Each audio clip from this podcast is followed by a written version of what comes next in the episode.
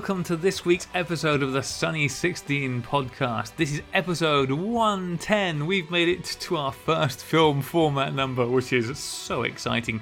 110, of course, uh, known for being small and cute and really easy to work with. Speaking of which, joining us, of course, is the lovely Rachel. Rachel, how are you?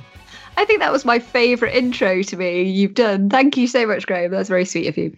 Um, yeah, I'm good. It's a bit muggy up here in Liverpool. I was just saying to our guest uh, just now um, that um, I actually I was uh, busy on Saturday doing doing a job, and uh, it was supposed to be creating sun prints, and that was the first day of this incredible summer heat wave that we've had, where there was no flipping sun.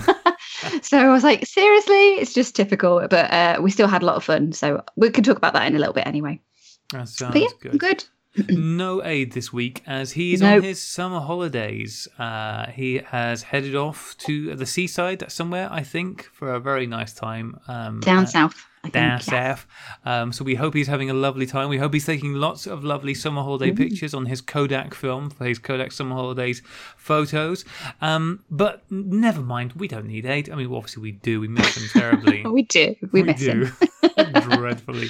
I We really miss him. oh God. we have got a wonderful guest with us this evening who I'm really looking forward to picking his brains and getting all the answers to my deepest, darkest fears. Well, okay, some of my deepest, darkest fears.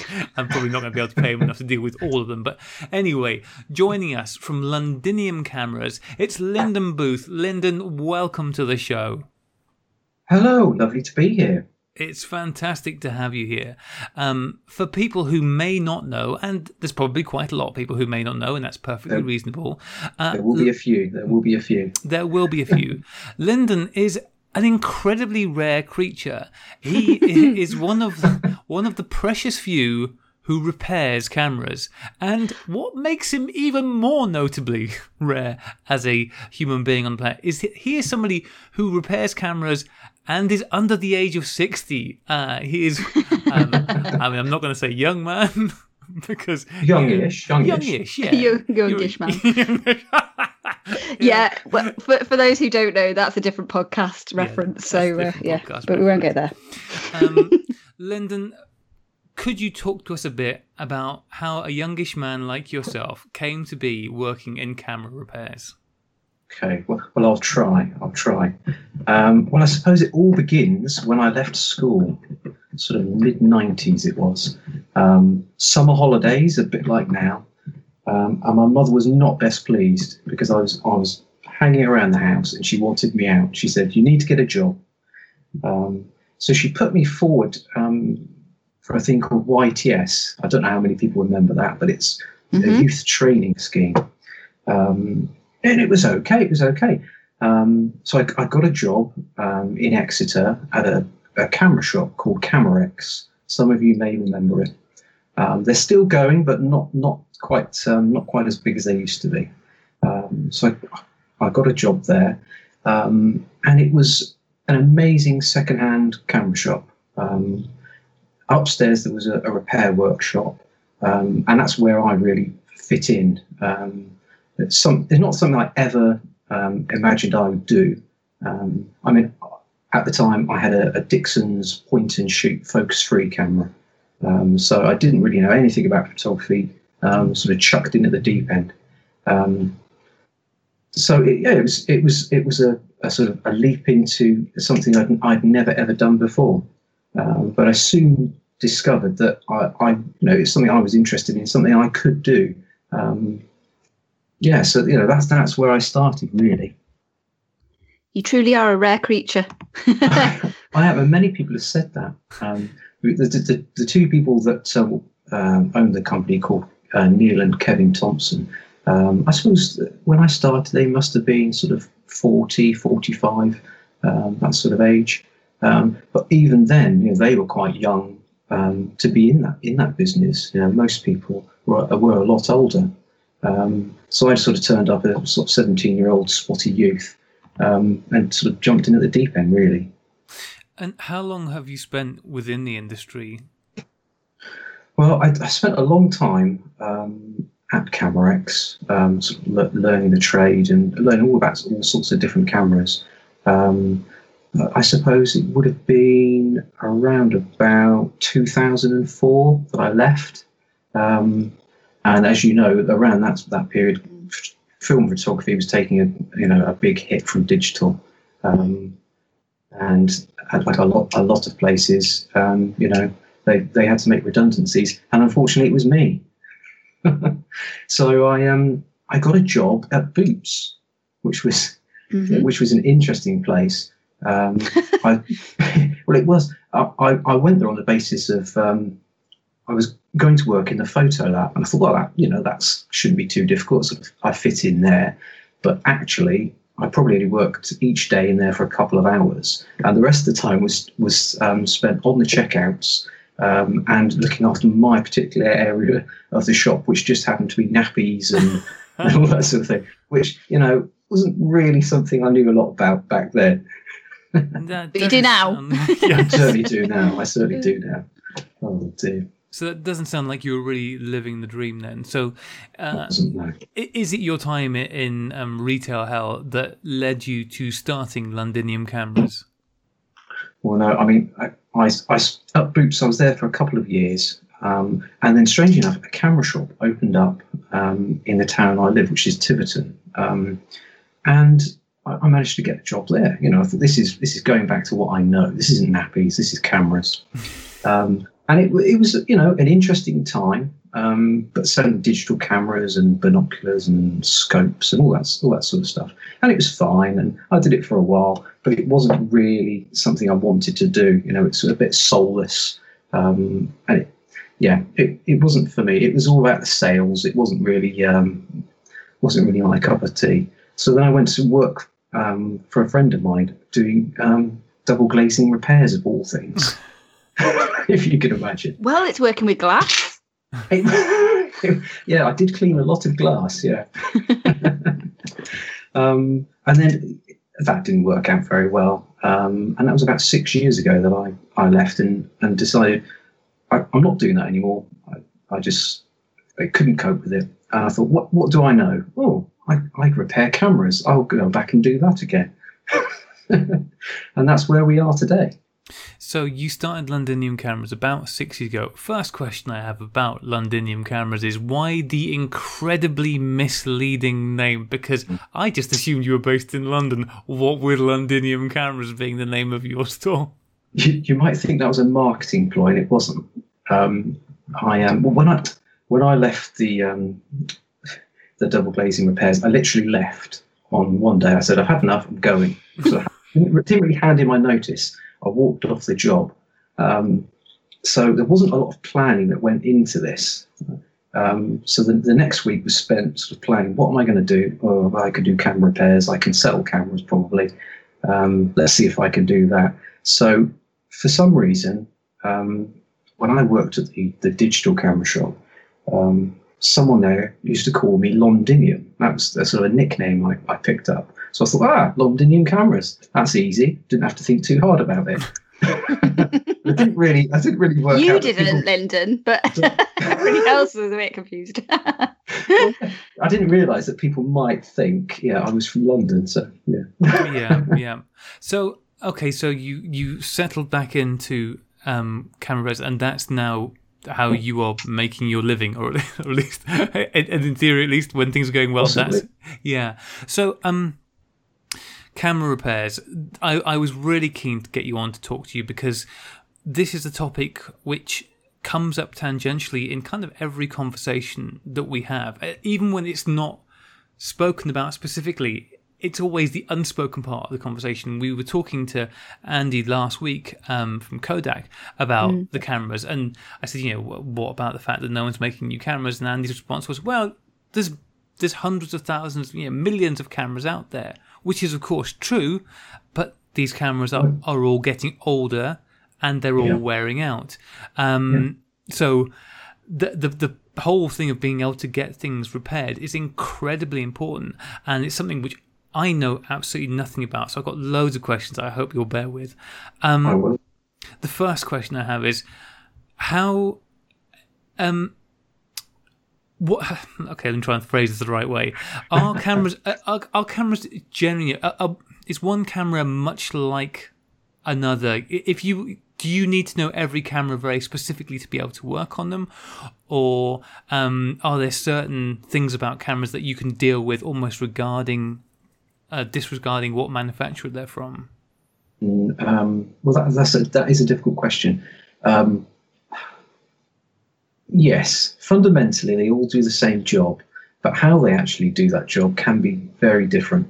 Um, so you, yeah, you if if you repair cameras, certainly from my point of view, you don't repair all cameras.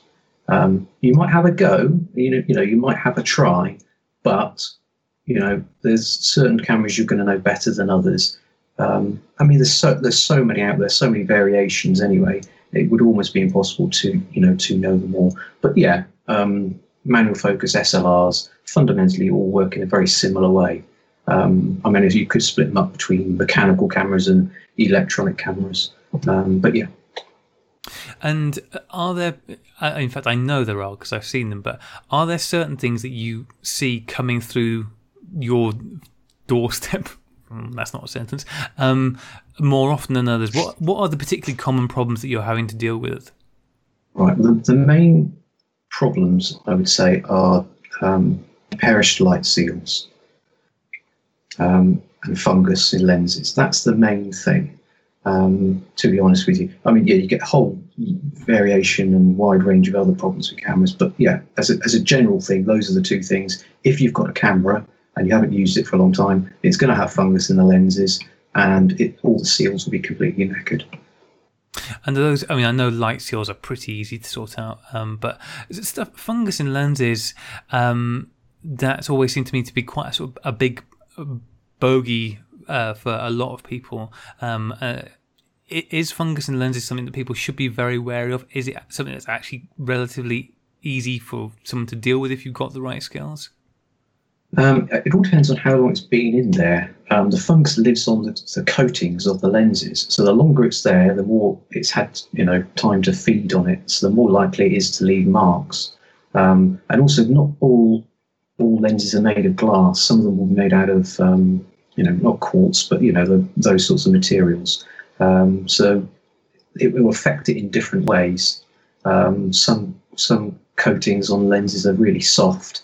Um, and if you were to touch them, they'd wipe off, especially on some Leica lenses. So all of those things together, y- yeah, uh, it, it depends on the lenses. Some lenses will clean easier than others, but as a rule, the longer it's there, the more likely it's to have caused issues. Got you. And uh, am I right in saying it can actually um, etch into the glass itself if it's been on there for a particularly long time?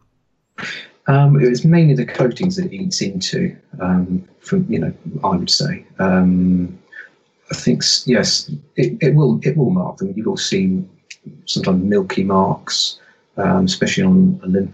If you've got an Olympus standard 50 mm 1.8 lens and it's had fungus, probably the rear optics won't clean very well, and they'll leave a, a sort of milky residue.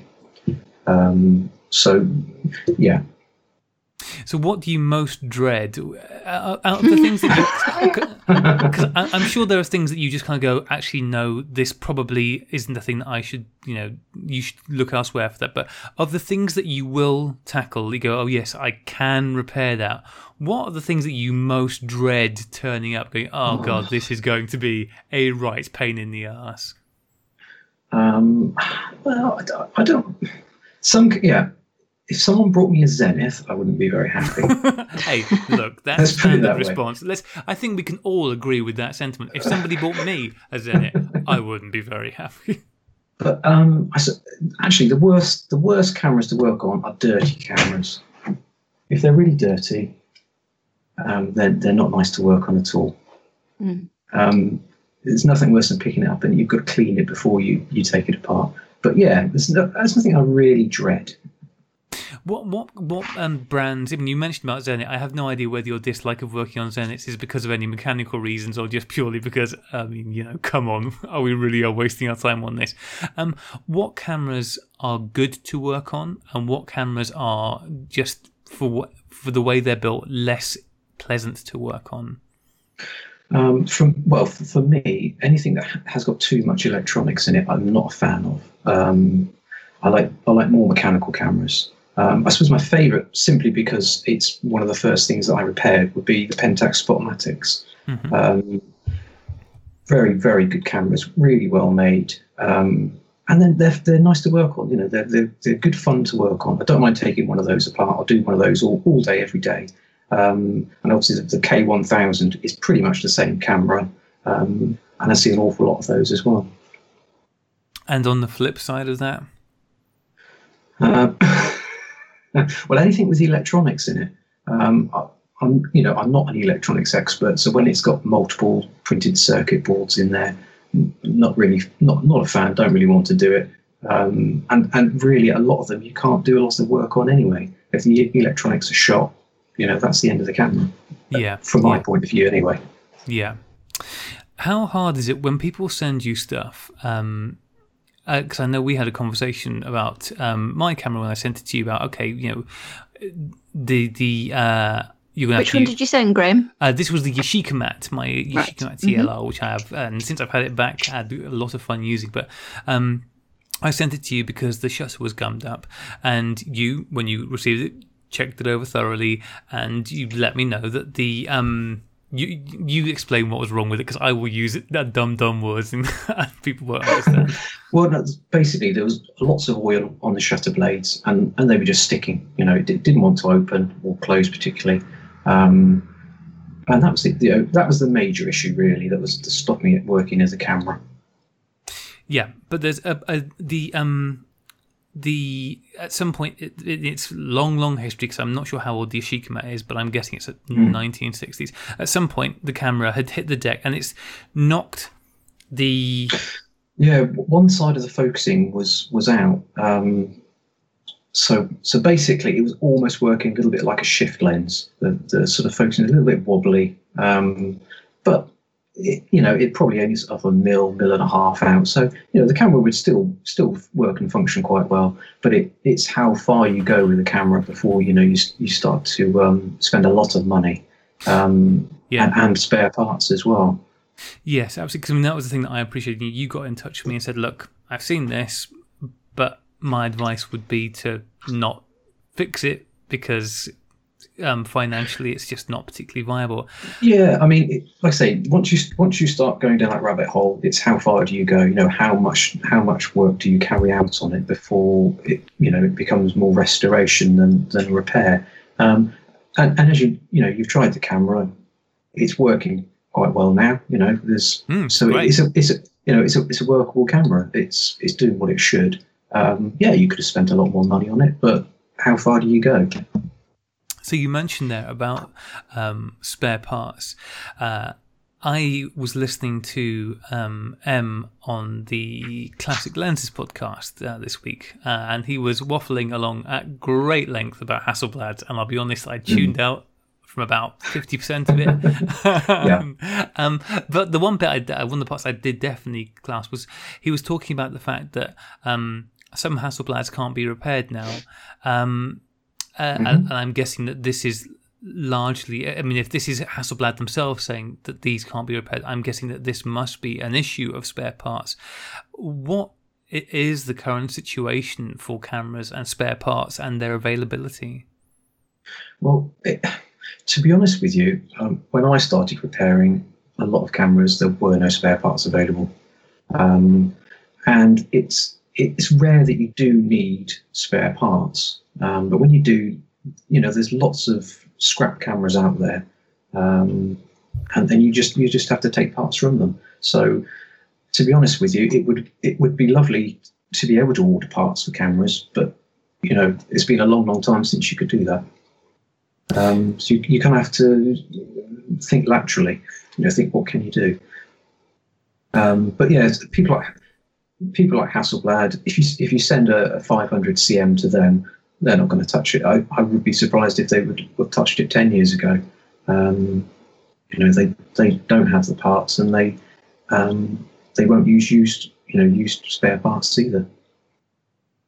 Uh, with mo- things like 3D printing and, and modern machining uh, in, in Yeah, small, yeah. is that perhaps going to make it slightly easier to replace some parts that maybe at the moment are very difficult to get hold of? Yeah, I've been looking at that for quite a while, thinking, you know, should I should I buy a 3D printer and, and try and experiment with some of these things? Because there are bits that it'd be nice rather than having to sort of make them the old-fashioned way. If you could just 3D print them. Um, I know someone in America was making parts for Kodak cameras, um, you know, in, in a similar way. So yeah, I think the future is going to be interesting from that point of view. But it's you know, it, it, I suppose it's going to be parts that regularly wear out that you know there's a, a big demand for because um, it's probably quite a time-consuming process to to make one, you know, specifically just one part, and that's it. You know, you want to make a few at once. Sure. Yes. I suppose when they're, when they're very small, I I know nothing whatsoever about 3D printing. I suppose it's somebody no, no. taking the time to make the designs of each of these yes. small parts. So. Mm are there, in your mind, looking at this from the point of view of somebody who might be going out looking to buy a camera, perhaps you know, buy their first film camera or just you know out shopping in general because we all need more cameras. Yeah. Um, are there any cameras which you at this point would say, yeah, I maybe wouldn't pick that up because one, it's more likely to go wrong than not, and two, when it does, getting it repaired is now very difficult. Um, yeah, I suppose it's, it's a lot. A lot of it's down to price. I mean, it, my instant thought was Canon EOS cameras. I wouldn't spend your money on those. Um, but then again, you know, you can pick up a, a cheap body, you know, five ten pounds. Yeah. Um, so does it really matter if you buy it and it, it goes wrong because you can just buy another one? Um, but long, yeah, long term, I think most of the um, plastic electronic cameras, you know, they're they're dead in the water. Yeah. Um, you know, they've got they haven't got long in them, um, unless someone um, very clever, you know, starts to to sort of get into them and repair them and knows a lot about the circuitry. So there's not going to be many people that are going to do that. I mean, I'm guessing that would hold equally true for things like the um, Canon 1N, and I, I, don't know what the the Nikon, um, but you know the the very high end last gen mm because um, those are still going for quite a lot of money, aren't they? I mean, I know that they were very robustly built when they were built. You know, they were built to take an yeah. absolute pounding. Um, but I guess when they do go, um, that will. Yeah, I mean, there's. Like I say, it, it all depends on the who who is saving spare parts for these things. You know, if people are throwing them away when they're scrap, you know, if Canon um, service agents are chucking them in the bin. You know, rather than you know, saving the bodies, because you never know what you're going to need out out of a camera one day. You know, if, if, that's happening, then you know any any sort of possibilities to repair them in the future um, are going to be quite limited, I would say. So Lyndon, you just need a skip with all the parts and don't oh, you? It's like this. This is my yeah. skip where everybody puts all their old dead ghost cameras yeah. so that you can go I, along and, and I don't mind if people want to send me their broken cameras. Mm. That's fine. But my wife, she will not be happy. yep. Because they do take up a lot of room. Can I ask a quick question? Um, are there any that you just didn't want to send back because you wanted to keep them all to yourself? oh, somebody said you partic- yeah, like particularly wonderful, lovely cameras, and you were like, "Oh, damn it, I've got to send this one back."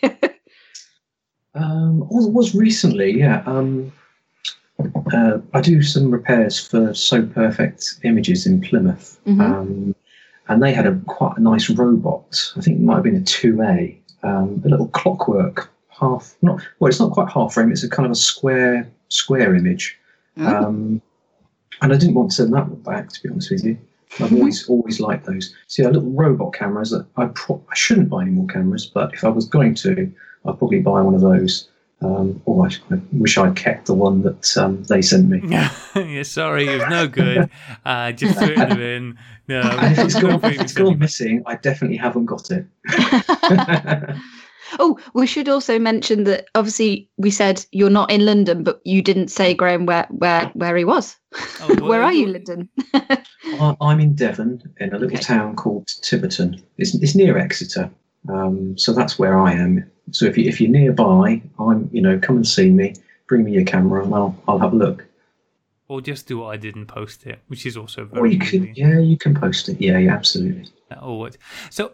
The, what were your recommendations? And we, I asked you about the ones that which you would maybe be wary of. Um, what would you recommend as being a just an absolute bomb-proof camera. If, if you like, okay, this is going to be the least likely to let you down, and if it does let you down, then you know, two six-inch nails will get it back on the road again.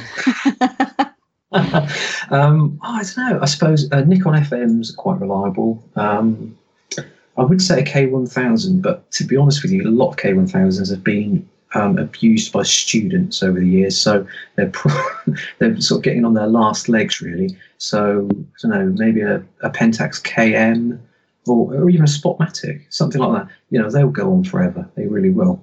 Um, yeah, and you, you know, there, there, there's no batteries running the, the shutter, so you could just use the Sunny 16 rule, and away you go. Hooray! Excellent. Had to get that in there. Um, so, you know, we started off this conversation talking about uh, the fact that th- there is this big, you know, gap with people not making new cameras. Yeah. Um, you're there repairing cameras for people when they go wrong. What are things that we, as owners of cameras, can be doing to help extend the life and the keep the functionality at its best of the cameras that we already have so that there are large gaps between us having to send them to you to be put right again Yeah.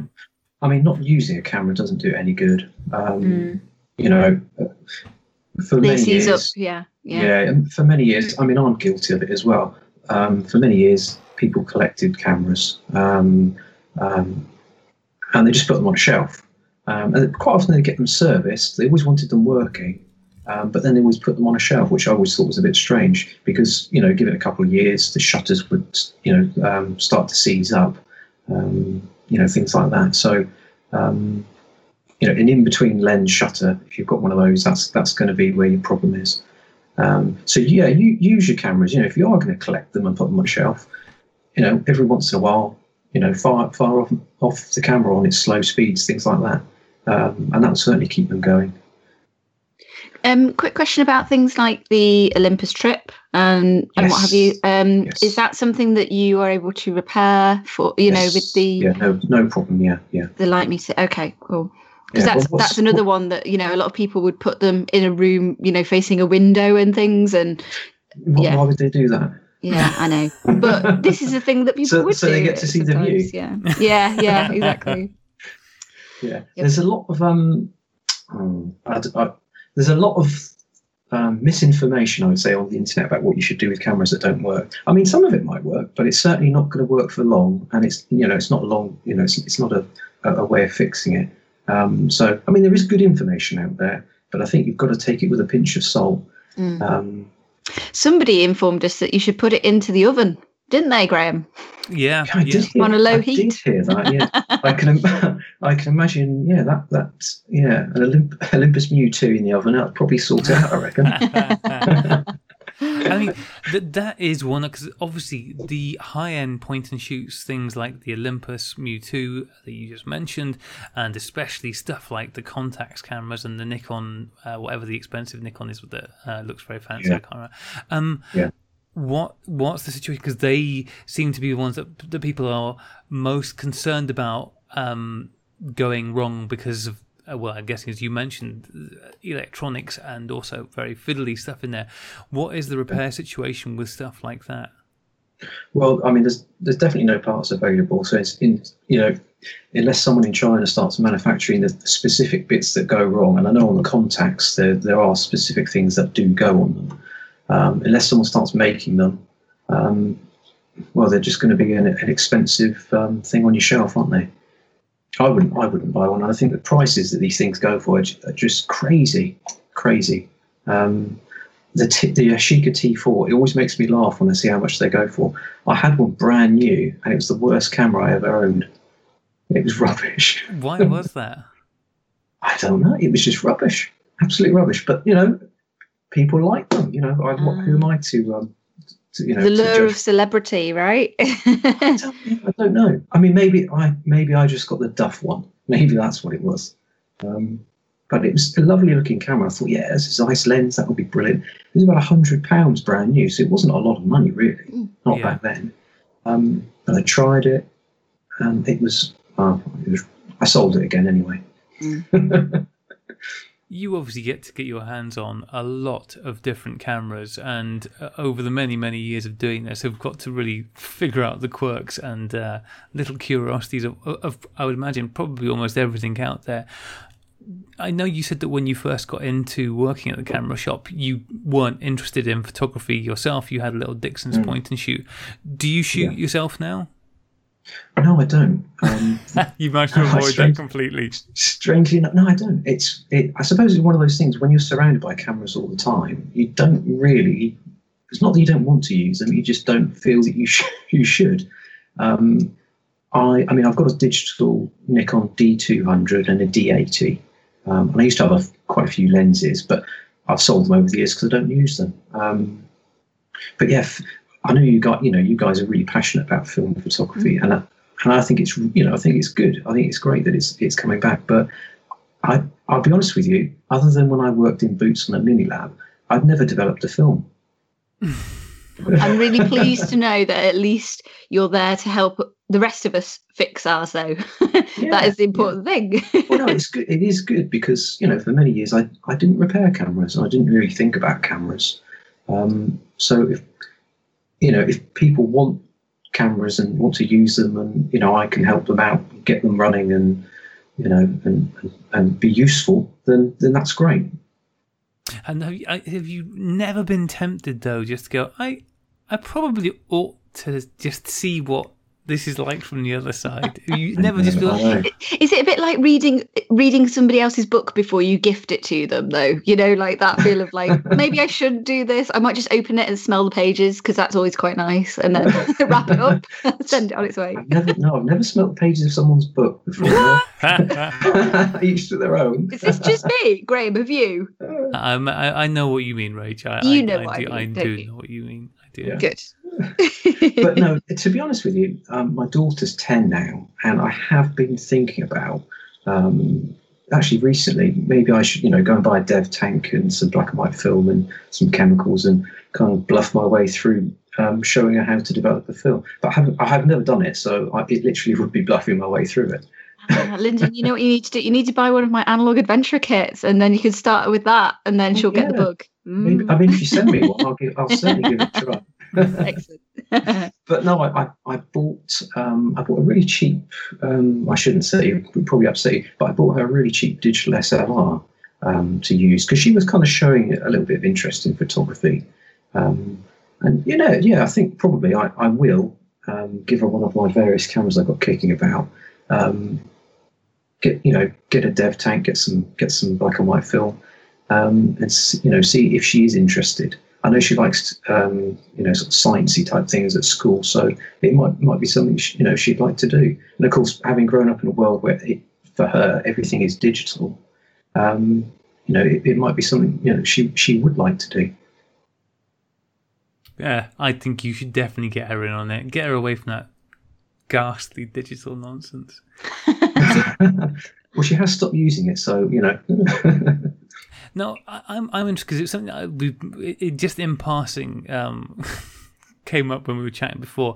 I mentioned we were, we were talking about uh, one of my cameras and the fact that the light meter had packed up in it, and I said, "Well, that's all right." Um, I, you know, I've got light meter app on my phone. I do also. I feel I should point out I do own a um, proper uh, analog light meter as well, a new uh, Sekonic, whatever the nice analog one is. Um, but you seem to have you you seem to not be a fan of the the concept of light meters on phone. Uh, I think I think the concept of a light meter on a phone is very strange. I, I don't understand it.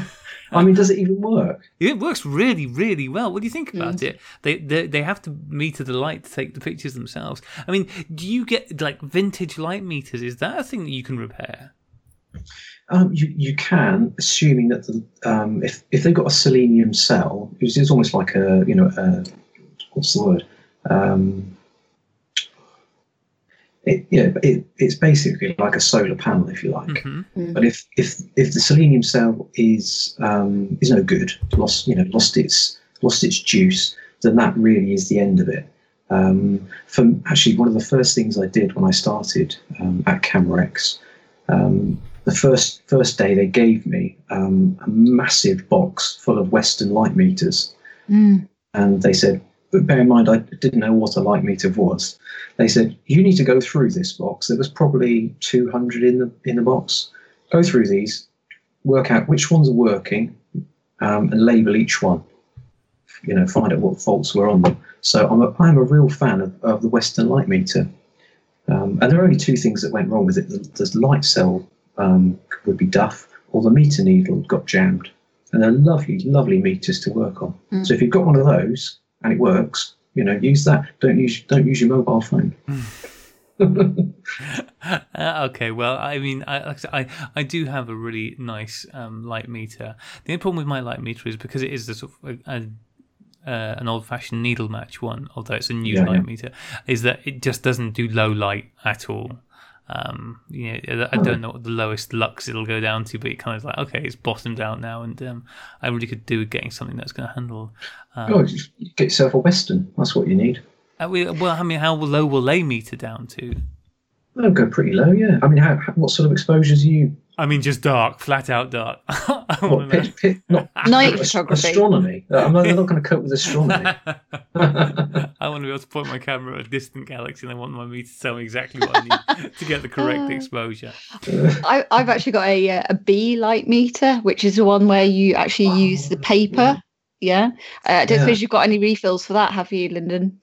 No, do you know I've I've seen them. Um, I don't think I've ever picked one up and, and, and looked at it, but they're they're really they're really lovely things, aren't they? They are no, they're I- lovely, How, lovely. how do they, how do they work? Um, I'm not entirely sure because um, because basically, well, I think basically you have um, paper that you expose a certain amount of this paper through this Yeah. tiny sort of like little hole. And um, on half of this hole you can see a color and the idea is that you kind of time it. So I mean we're talking like literally like sheets of paper that you would refill it with if you like. And um when you open up you sort of like twist it so that you can so part of that refilled paper is being exposed to light and you time how long it takes for it to change from the color that it is to the color that matches the other half of the circle. And that will then give you a way of working out the equation for how long you know for your for your exposure. Um so in terms of the science of that I really love it because obviously it's definitely to do with the chemistry as well as you know the maths and what have you. But the paper itself um, is obviously what you need to use as your starting point so um, so yeah we just don't have the refills for them anymore of course i don't know No, no. exactly how they were produced in the first place or or what it is exactly but um clue. But there must yeah. be, I bet there's somebody out there making them. There, there, there's bound to be somebody. quite possibly yeah um yeah so but they're re- they're really beautiful they're they're extremely analog they're like extra analog shall we say Well, I, th- I always thought they were an extinction meter, um, where you know they use um, numbers um, with um, varying degrees of density. So you sort of look through you look through a little hole or something, and then whichever number you can see, you match it up Yeah. to a chart. The, the Uh, well, the Bee meter that I've got doesn't do that. I'm sure that Hmm. there are other meters that do that, but uh, but yeah, this this particular one, yeah, it's you you kind of you can twist it in two parts, so you to line it up if you like. Um, Yeah. and when you do It's, that, it's like a little watch, isn't it? It looks like a It is a bit like a fob watch. Yeah, Yeah. yeah, It's really nice. But yeah, sorry, that was a little bit off the point, but um, It would be silly of us not to ask, seeing as this is show 110, what Ooh. about the slightly more unusual format? So things are clearly like 110 film, um, Polaroid cameras, uh, you know, the, the, um, SX70 in particular. I know it's a very sought after camera. Um, Yeah. What's What's the state of play with stuff like that? Um, your normal sort of um, Polaroid 600, you know, the plastic they made millions of. I mean, if they go wrong, I'm pretty sure, you know, it's a bin job. Um, and there's certainly enough of them out there that I don't think, you know, it'd be a problem. But the SX70, and you mean the sort of folding Yeah. mhm. folds Yeah. flat. I've had a few of those in the past because I, I sell cameras as well when I get offered them. Um, I had a couple of those recently, um, and they're, they're quite interesting cameras. But I don't know if anyone, you know, certainly there's no spare parts for them, and I, I'm not 100% sure if there's anyone repairing them. I think um, the, the, the people that run the Impossible project don't they refurbish them? I think. I think they, um, the people behind Mint, I think refurbish them on behalf of Impossible. There, I, I, think there, are, there are a few places. I don't know whether there's anybody in this country. I know in the states, um, Brooklyn Film Camera is the mm-hmm. uh, very well known place that deals with them, and um, I, I know that certainly Mint cameras. That's how they got started, or, or, at least certainly in the early days, with going was um, refurbishing these SX70s and, and making them good, and now they're making them like yeah. super powered ones. Um, well, I mean, I, I, they're lovely cameras. I always like them. Um, yeah, really, really nice. And I, I, you know, I, I, love the fact that people are producing the, the, the coverings for them in different, um, you know, different patterns and things. I think that's awesome. You know, because mm. they do they, they wear out. So why not replace it with something a bit a bit you know a bit nicer? But they're not a camera that you would necessarily repair yourself. They're no. not one that you tend right. No, there's there's there's mm. two types of repairs. There's repairs that you know the public send me, which I'm you know I have to be a little bit more careful with than you know my own um, stock, if you like. You know, if I buy a camera and it's not something I particularly know very well, um, you know, I'll, I'll, you know, I, I will give it a go and have a look. But there is a high possibility I might break it. So sounds like me. We're basically yeah. exactly the same. Um, yeah, I mean, so yeah, I, I you know, I I've repaired very, you know, lots of cameras over the years. Um, too many to remember, probably different types. But it's how how far you go with a repair and what exactly it needs. You know, if it's a Leica M6 that needs a shutter, definitely don't send that to me. Um, if it's a Leica M6 that's not, you know, or maybe not an M6. You know, if you've got a Leica that's not working quite right and you just want a bit of advice, want me to check it over, um, I'm more than happy to do that. But if you want, you know, you want to repair on it, I would prefer, whatever it might be, that you got it looked at by the best person for that camera. Yeah. Um, you know, I, I, am not someone that wants to sort of delve in and, you know, I'll, I'll, give it a go, but you might get a bag of bits back. you know, send, if I know there's stuff some, to me if you want that. you should see my scrap bin, but that's another story. but yeah, I mean, yeah, I'd, I'd love to give you a list of you know what cameras I can repair and what cameras I can't, but I you know there's sort of grey areas in between. Um, I mean, someone contacted, well, someone posted a picture on Twitter recently. As, do you know Stig, Stig of the Dump? Yes, of course, yes. Yeah. So he, he posted a picture of um, his X Minolta XD7 that he dropped, and he was really upset about it. He bent the rewind, um, re, you know, the rewind um, part of it. Oh, um, Stig! Oh, I feel terrible. Well, yeah, I, I, I know. I was look, looking on Twitter. Somebody must have retweeted it or something. And I, I, said, "Oh, that's no problem. I'm pretty sure I've got one of those in in the scrap bin, in the bag of bits. Um, you know, I'll send you the bits. You know, um, I think I only asked him for the postage, but he he, didn't want to do it really, and he kind of made me. He, he said, "Oh," he sort of twisted my arm. Would you like to repair it? so yeah, yeah, more than happy, you know, to have a look. Um, and that was fine, you know. But I wouldn't say I was an expert on Minolta XD7s. Um, there's a lot of electronics in them, and they're a little bit like um, Spaghetti Junction. You know, there's there's a lot of snakes and wires in there. Yeah, yeah. So, um, before we come to the break, I want to ask you just a couple of things just to kind of bring us back round to where we started with this. The first thing is looking back to what um, Andy Church said last week about the fact that there's millions of cameras out there and that, you know, there's plenty out there for people to shoot and use.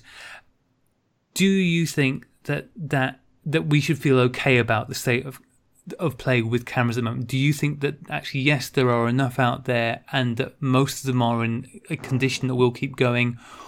Or do you think we are going to start to reach a tipping point where things are just going, yeah. more things are hitting the, the junk pile than not? Yeah, I think there is a there's there's definitely a problem there. Um, most cameras that I see, um, I say I do buy cameras, and people come to me and they, you know, that's mostly what, what I see coming through the door doesn't work. I'd say 99% of things don't work. It's very rare to find a camera that doesn't need something doing to it. Um, you know, it, I don't really count seals as a, a, major problem. You know, that's an easy, relatively easy thing to sort out. But there's always something not quite right, whether it be the light meter, battery corrosion, whatever. So, and there's no you know there aren't there aren't new people coming through that repair cameras. You know, I don't have an apprentice here that I can pass you know knowledge onto. How about your children? You see, I was going to say get them into the workshop, give them Yeah. 10 years, they'll be ready to go.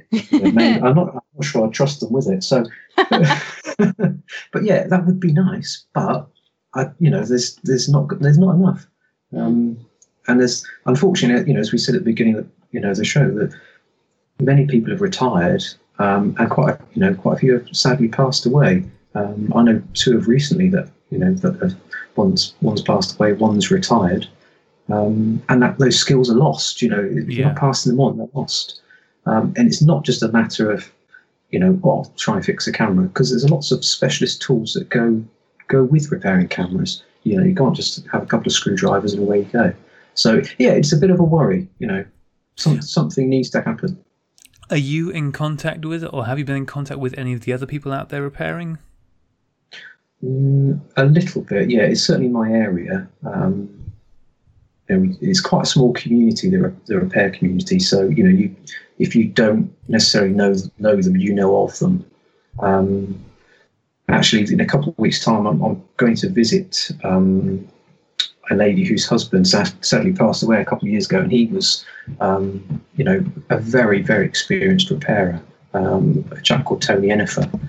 Um, so I'm going to visit her, see if the, you know if there's anything tool wise left, you know, that they might be able to pass on. Yeah. Um, a lot of these things get lost, as I say. It's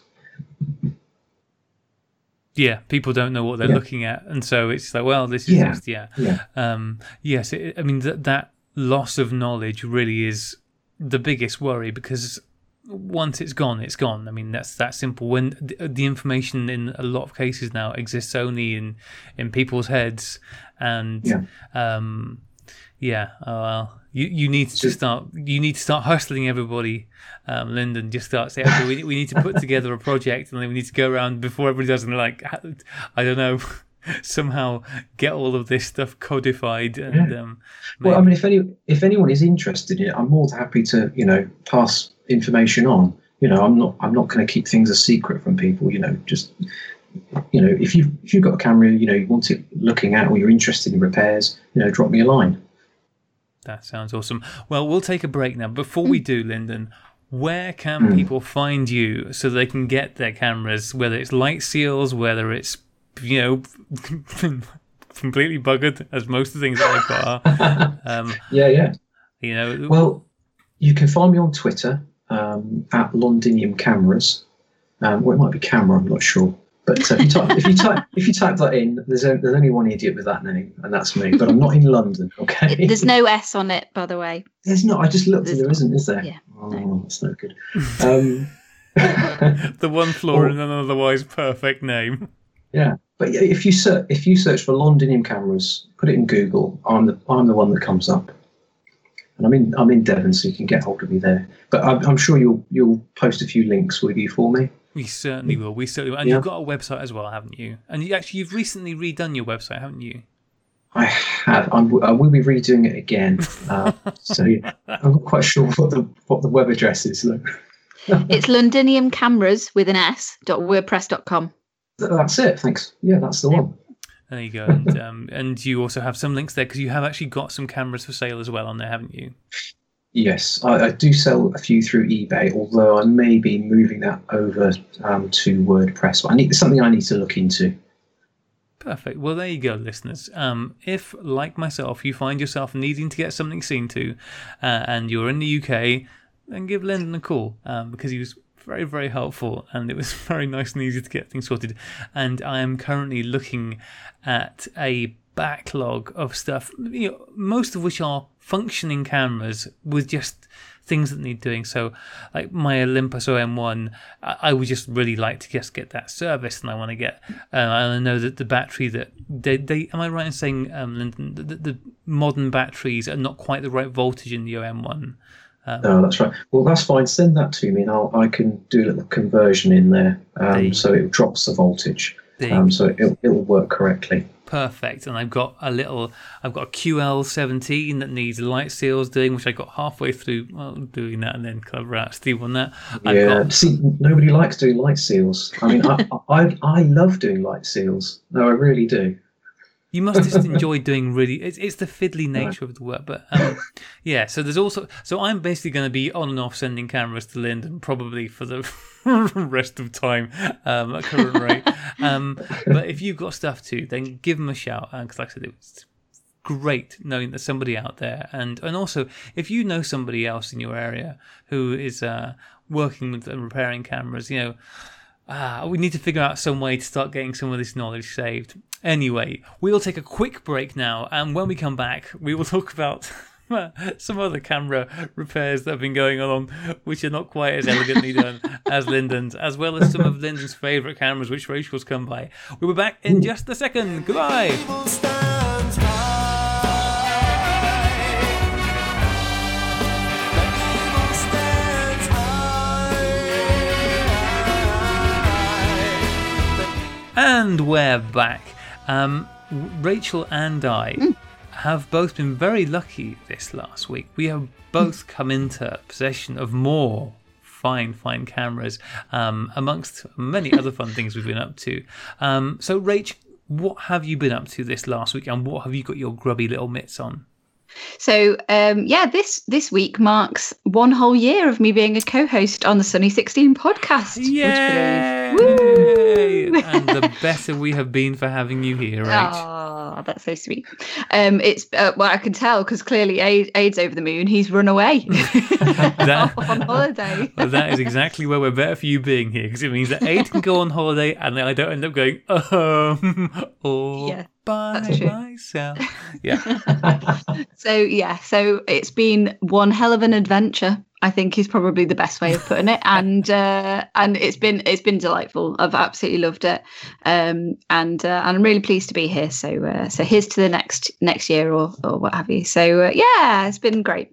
So that has been this week, and I've also been busy getting everything ready for my second batch of Analog Adventurers kits because they are now up on Etsy. So yay! That's really nice to know that first lot are gone, sold out. So uh, I was been busy making up the next batch. And um, I also had through the post um, very generously from Andre, um, who co-hosts the Negative Positives podcast um, with with Mike.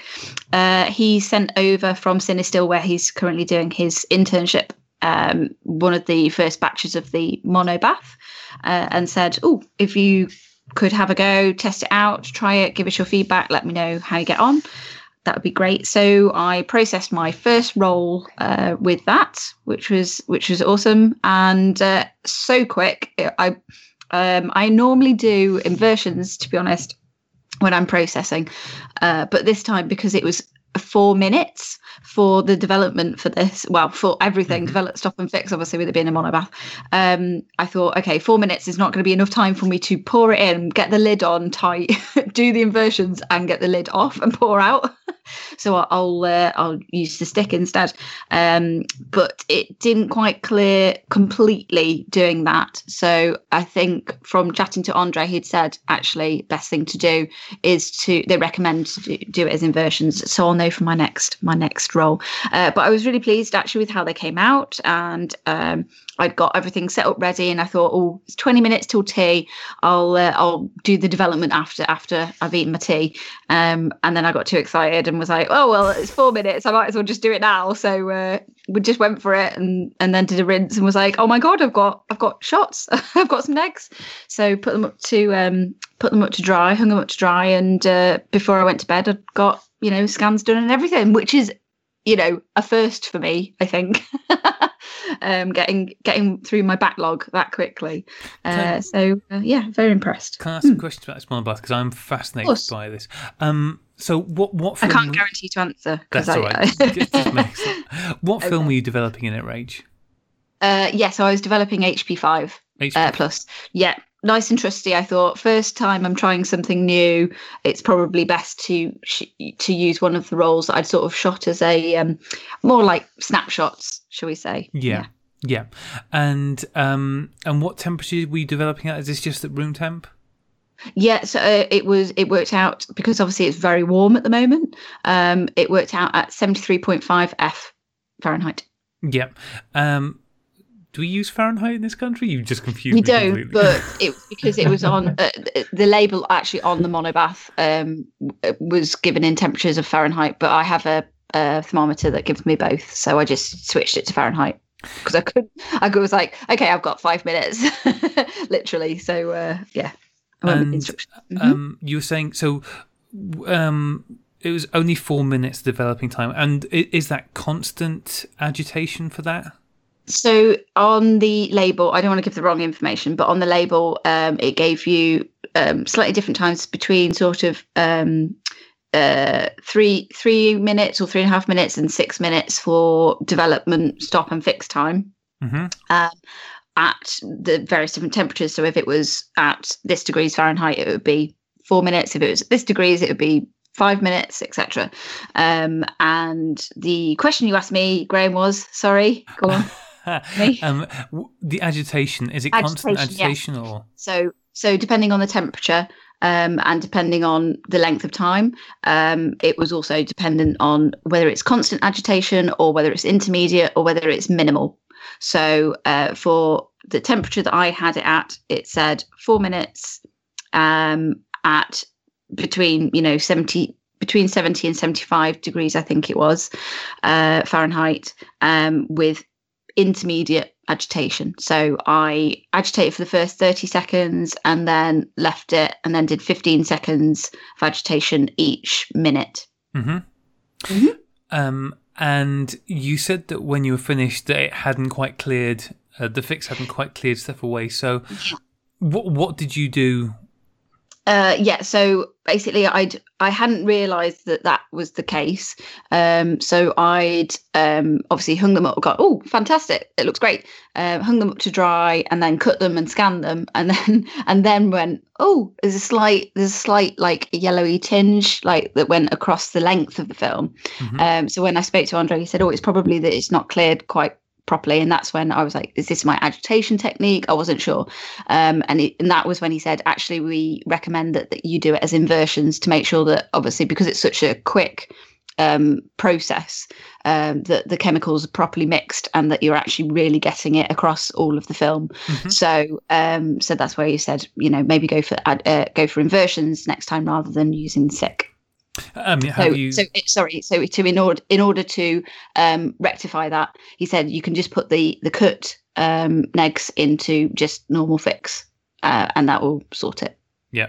So Mm-hmm. you're definitely going to do that then. I am. I am absolutely. Yeah. Um, so with this, are you just like mixing up a batch, using it for this one film, and then chucking it? That's the way this stuff works, right?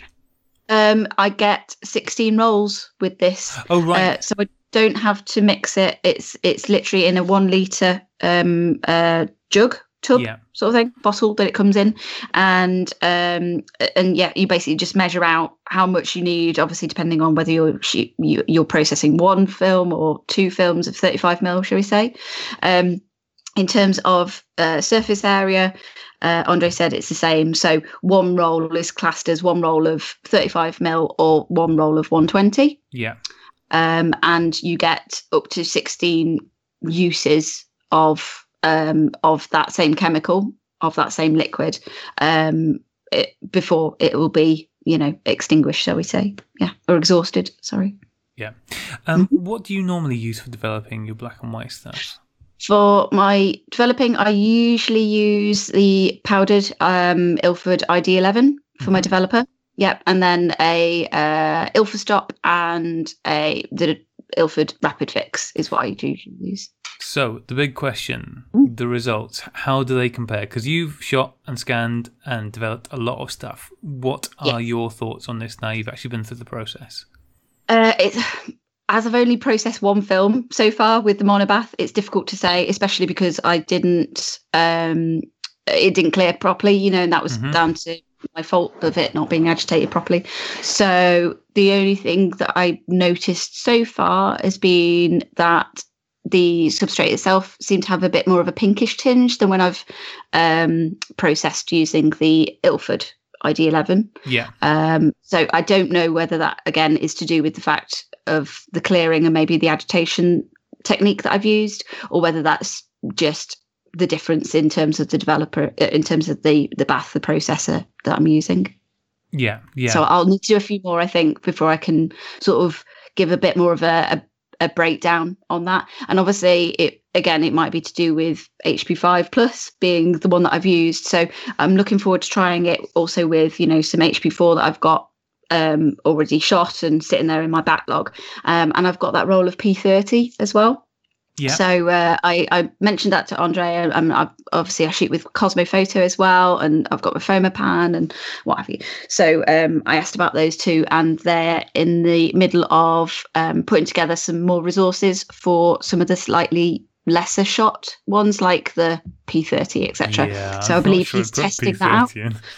Yeah. So um, so he said that they were in the middle of testing that out anyway. So yeah. So Awesome. There we go. Well, keep us updated on that, Rach, as I you shall more films yeah. Um, and uh, you got some um, cameras this week. I did get some cameras this week, and I've just been to write down the list of the cameras that I got. um, so uh, these were some uh, donations from um, from somebody that I know who was like, actually, I probably won't use these, and you know, if you can make use of them, then great. So that's really lovely. Um, I have now, I'm now the proud owner of a Zenit E in silver and black. So I have two. I think I've worked out why he gave them to you. Uh-huh. Um, uh, a Zenit TTL, Ooh. uh, a, uh Ricoh uh, KR10. hmm ah. Uh, I love these uh, sound effects. They're Thank very you very much. good, yeah. Um, Have any of these Po- cameras been good yet, Lyndon? They're super, super cameras. Excellent. Um, a Polaroid 120. There was no sound effect. I was yeah, waiting we for were all waiting with. Oh, damn. I'm, I'm racking my brain. Polaroid. I don't know what that is. It's, it's the it's a huge sort of bellows. Um, Oh, uh, is, it, is it the brown one? It's uh, black and silver. This one. Ooh. Mm. Um, uh, yeah, Graham, So- so was there a response? Is, is that one of the ones that shoots the roll film? as I'm not sure yet. I'm not sure. I think it probably is. Um. I'll, I, I need to do a bit more Yeah, checking up. on. I just went, oh, that's amazing. It looks, it looks fab. Yeah, I think I doubt conversions with those. I think. Oh, can you? Okay, cool. Because, be uh, hmm. well, you're the man to speak to about that. We'll come on to that in just a moment. Um, and last but not least, there is an Ilford Sportsman. Yay! Everybody needs an you have one of those. Yeah, I'm pretty sure I do. They're, Six of those. they're, they're, they're cool. I, I I really like those little sort of 1950s, 60s point and shoots. Things like. Yeah. the Ilford Sportsman and the Agfa Silette and the um, Kodak. Um, You gave me an Agfa Silette actually, so I Yeah. have that on the shelf, and I've now got the Ilford Sportsman to sit next to it, looking cute. Yeah, So they're lovely little cameras. Those I can't remember what the Kodak one's called now. Even though I've got two of them sat on the shelf for me, but they're too far away for me to reach. Um, no, that's Yeah. awesome. So that's that's what I've been up to this week, and those are the donations I had. Oh, and last but not least, um, Saturday saw me um, delivering my first hen party workshop. So that was uh, a lot of fun. Uh, we made um, cyanotype, some prints, bunting, bookmarks, samples, all sorts of fun things, and and uh, had to go with the instant cameras. So uh, the the ladies had a lot of fun, and uh, I even got half a glass of bubbles to go with it, which is really nice. Very generous of them. Were you making, were you making penis cyanotypes? I'm guessing that. No. Come on, Graham. I mean, great. it was a Thanks. pie. Yep. Um. So, yeah, well, you, you've totally thrown me now. I, I, I mean, I, how, how do I follow that? Really? Um. Let's let's talk about your hacker hackathon. I was going to say, but maybe not hackathon. Your um, Franken monster camera that you create that you've created, Graham. What have you been up to this week? Uh, okay, so yeah, I mean, the thing that I'm most excited to talk about, we mentioned last week that my um, Jolly Look had turned up, and I shot a pack of film through it, and I talked about that. Um, and uh, it's been interesting actually this week. I know I know you haven't yet, Rach, but I know a f- couple of other people. Um, I've seen them. I keep seeing it popping up on Instagram and, and on Twitter, and I'm like, "Where's mine?" yeah, absolutely. yeah. Um, and it's interesting to see that a, f- a few other people are running into some of the same snags. Um, I know that uh, Emily on Twitter was talking about the fact that um, she's really struggled to get the film to eject the the um, protective sheet in front. I don't know whether she ever uh, she succeeded with that. Um, and um, Hillary was, Was it your advice? jamming a knife. yes, yes, it was. Okay. Uh, That, that's your advice as well, Lyndon, presumably. it's exactly what I was going to say. Yeah. Um, and I know that Hillary got hers, and um, she was talking about the fact that it, it, much like I did, it took her a few shots to uh, actually get anything out of it. Um, but you know, like I said, people get in there, and people are, um, I think, after experimentation, starting to get some fun results with it. Um, Anyway, as I mentioned last week, I was half thinking about the idea of uh, maybe slightly taking mine apart and doing something else with it. And I actually did that this weekend. Um, I dug my Lubitel, my beloved Lubitel 166 Universal, um, out of whatever hole I'd thrown that into. And I removed uh, th- th- I want to say at the beginning, no cameras were actually harmed in the making of this thing, although you wouldn't think it to look at it. Um, so it's I very, don't believe. I don't believe that for a second. it's true. I mean, until I lose the parts of the Lubitel, at which point it'll never go back to what it was. But um, on the Jolly look, the so you've got this cardboard camera, and then in the back of it is this plastic unit with a handle, which is the bit that holds the Instax Mini, and you handle winds and all. It's all one self-contained unit. So um, I, I uh, tucked away under my bed. I knew they'd be useful one day. I had these boxes left from when I bought my digital camera many years ago. That the lenses came in, and they were about nearly the right size for those to go into, and they were all black inside. Okay, this is great, and they had some foam in as well. So I'm not very patient, even though I never have the tools. So quite a lot of this was there was a lot of cutting and um, poking holes in thing, and quite a lot of it was done with a, kitchen, a slightly blunt kitchen knife, trying Oh to cut through this very thick cardboard. there was a lot of mess made. Um, Blood. uh, amazingly enough, no. Um, oh, I am amazed.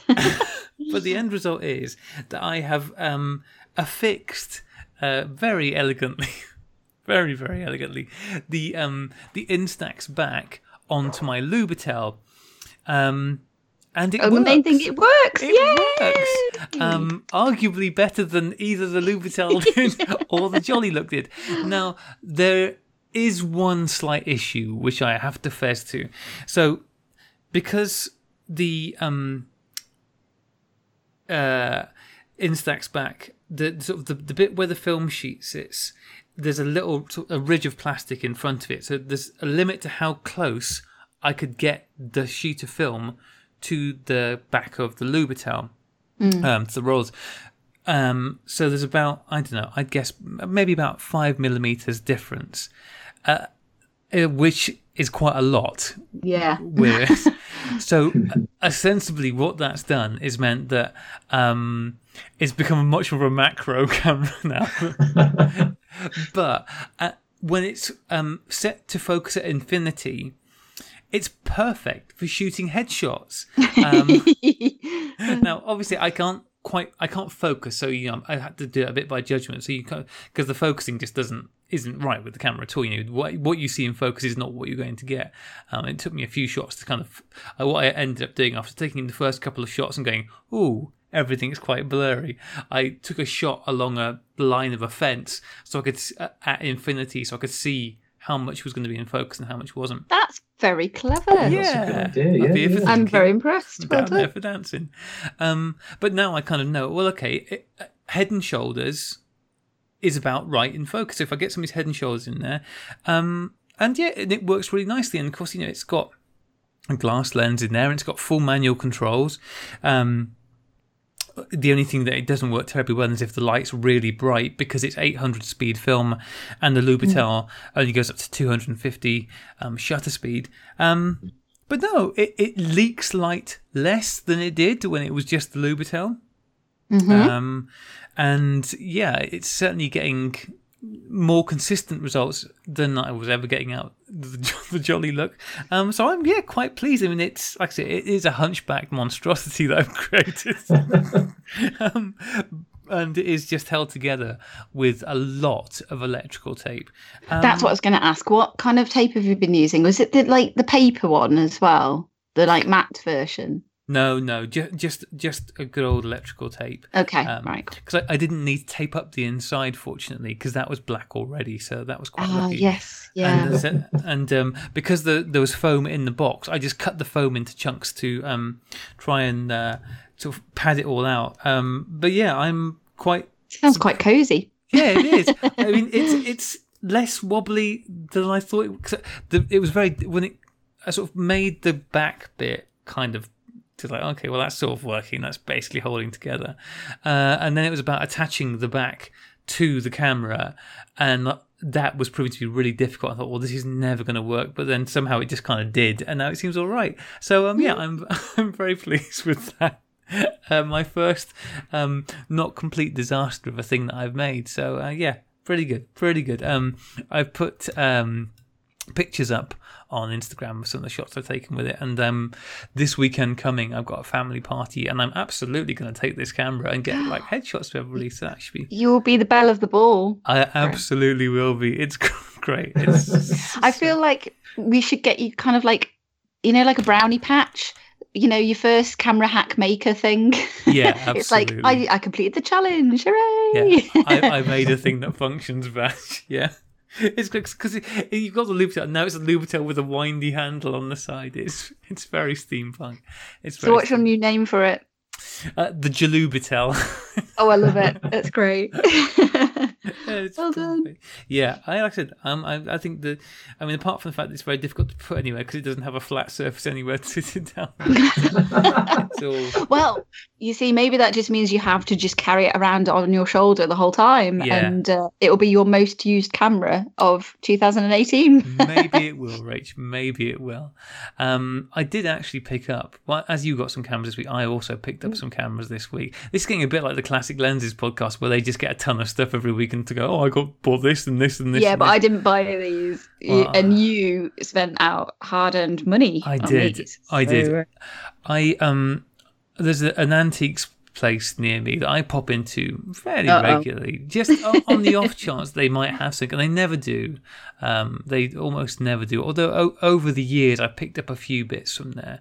Um, you know, but it's few and far between. Anyway, I called in this week, and my eye was instantly drawn to a Voigtlander Brilliant, which is this um, 1932 faux TLR. Um, it- and uh, it's a bit battered, um, but it's very cute, and the shutter still works perfectly. And it just needed a good clean, um, and you know it's it's in perfect working order. So oh yeah, cool. I yeah, need that. I don't have one of those, and it definitely wants to come home with me.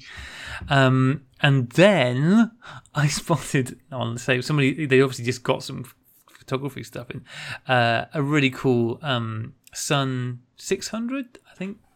Ooh, something like that. Anyway, um, the sort of the cool looking boxy Polaroid with the rainbow stripe on it, uh, Mm. and very, very what 80s, I suppose that would be. yeah, Is it early? Uh, yeah, rather 90s. Yeah, early, yeah, earlier, definitely yeah. earlier. Um, but it looks super cool, and it still had an empty pack of film in there with battery. And it's like, oh, this lights up. Yeah, shutter fires, great. So I was like, well, I have to have that too. So well, that's quite good. Uh, and then. Well, I'd already thought, well, I'm spending quite a lot of money, but that's okay. Not not that either of them were expensive. You know, they were both quite. I think the, I think the Polaroid was like six quid, and the um, Voigtlander was fifteen pounds. I think. Um. I, you know, I, it's still within cheap shots challenge range, that though. Exactly, exactly. Then I spotted um, a Flexaret, uh, which I was like, ooh, that looks quite nice too. I've not come across the Flexaret before at all. Um, this is No, a- I had no idea what that was. Go on, tell us about it. so it's a TLR from uh, Czechoslovakia, um, and uh, this particular one is the Mark Six. I think I'm not sure when it was built. You you were saying, Lyndon, that um, they were made by Yeah. Meopta, was it? Yeah, yeah. Um, so, uh, yeah, yeah. Good, good, very good cameras. Um, you don't see them very often. Um, yeah, you, you've picked up a good one there. Yeah. Mm. So Yeah. it's That it's- wasn't six pounds, but it wasn't ridiculous, was it? no, that's. It wasn't ridiculous. I think I paid twenty eight pounds for that.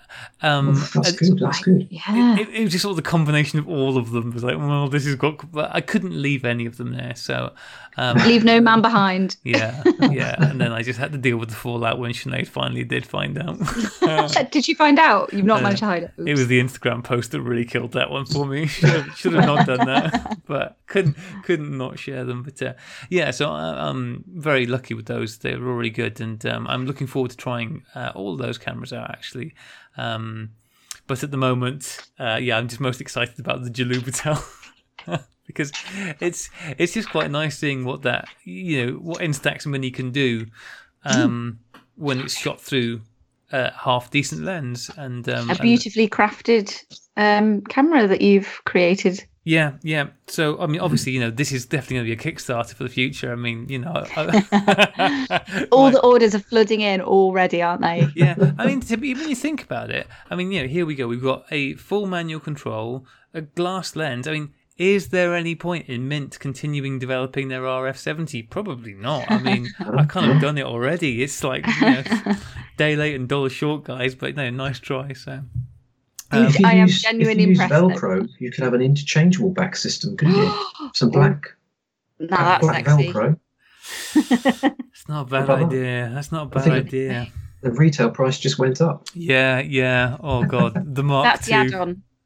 Yeah. I do have another Lubitel. No, I've maybe. No, no, no, no, no. I do have another carbon, but um, you know, uh, th- these jolly looks. Um, I definitely think that anybody who's interested in doing a bit of makey stuff, you could definitely look at the jolly look as a um, Instax mini back.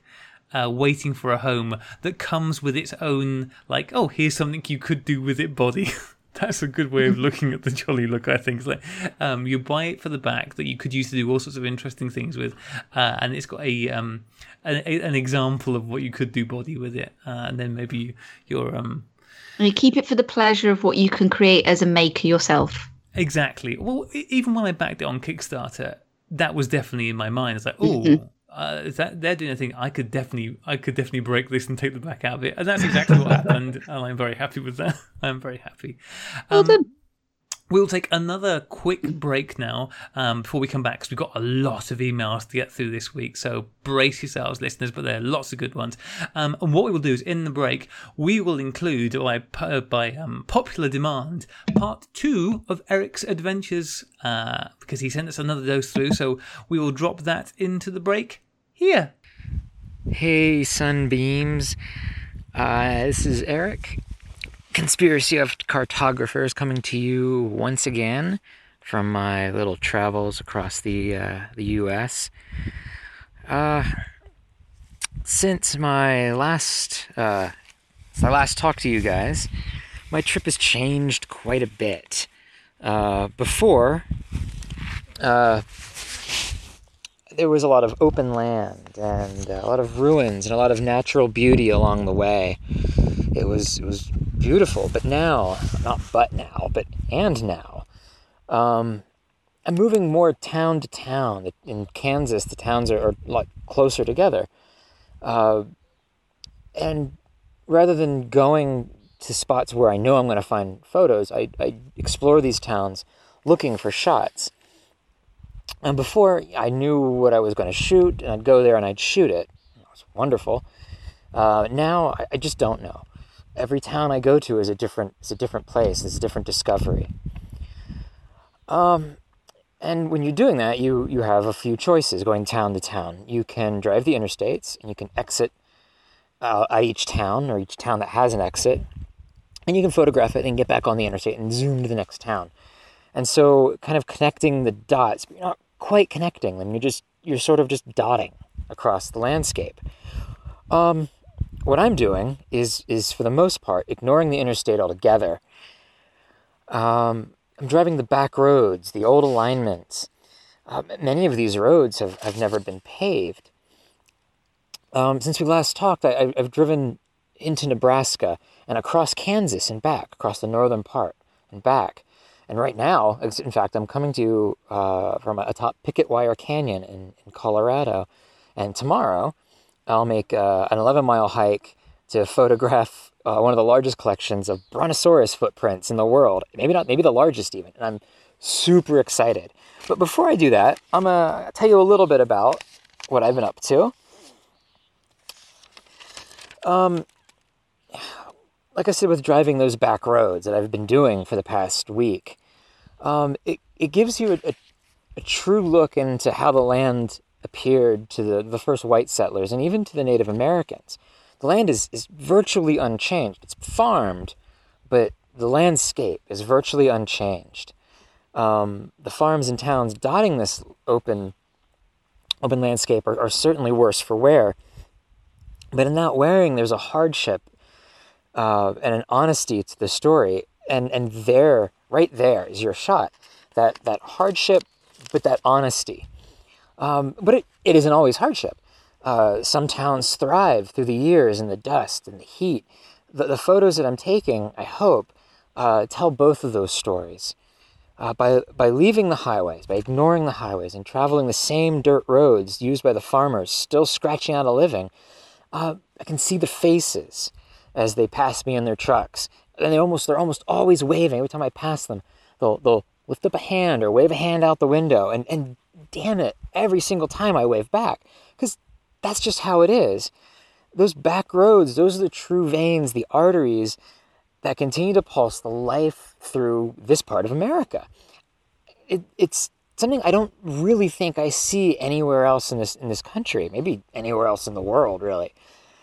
Uh, so, while it's it's their job to make their lives work and make their communities work, it's my job to capture that because it is working. They're they're making that happen, and so it's my job to capture that with with empathy and with honesty.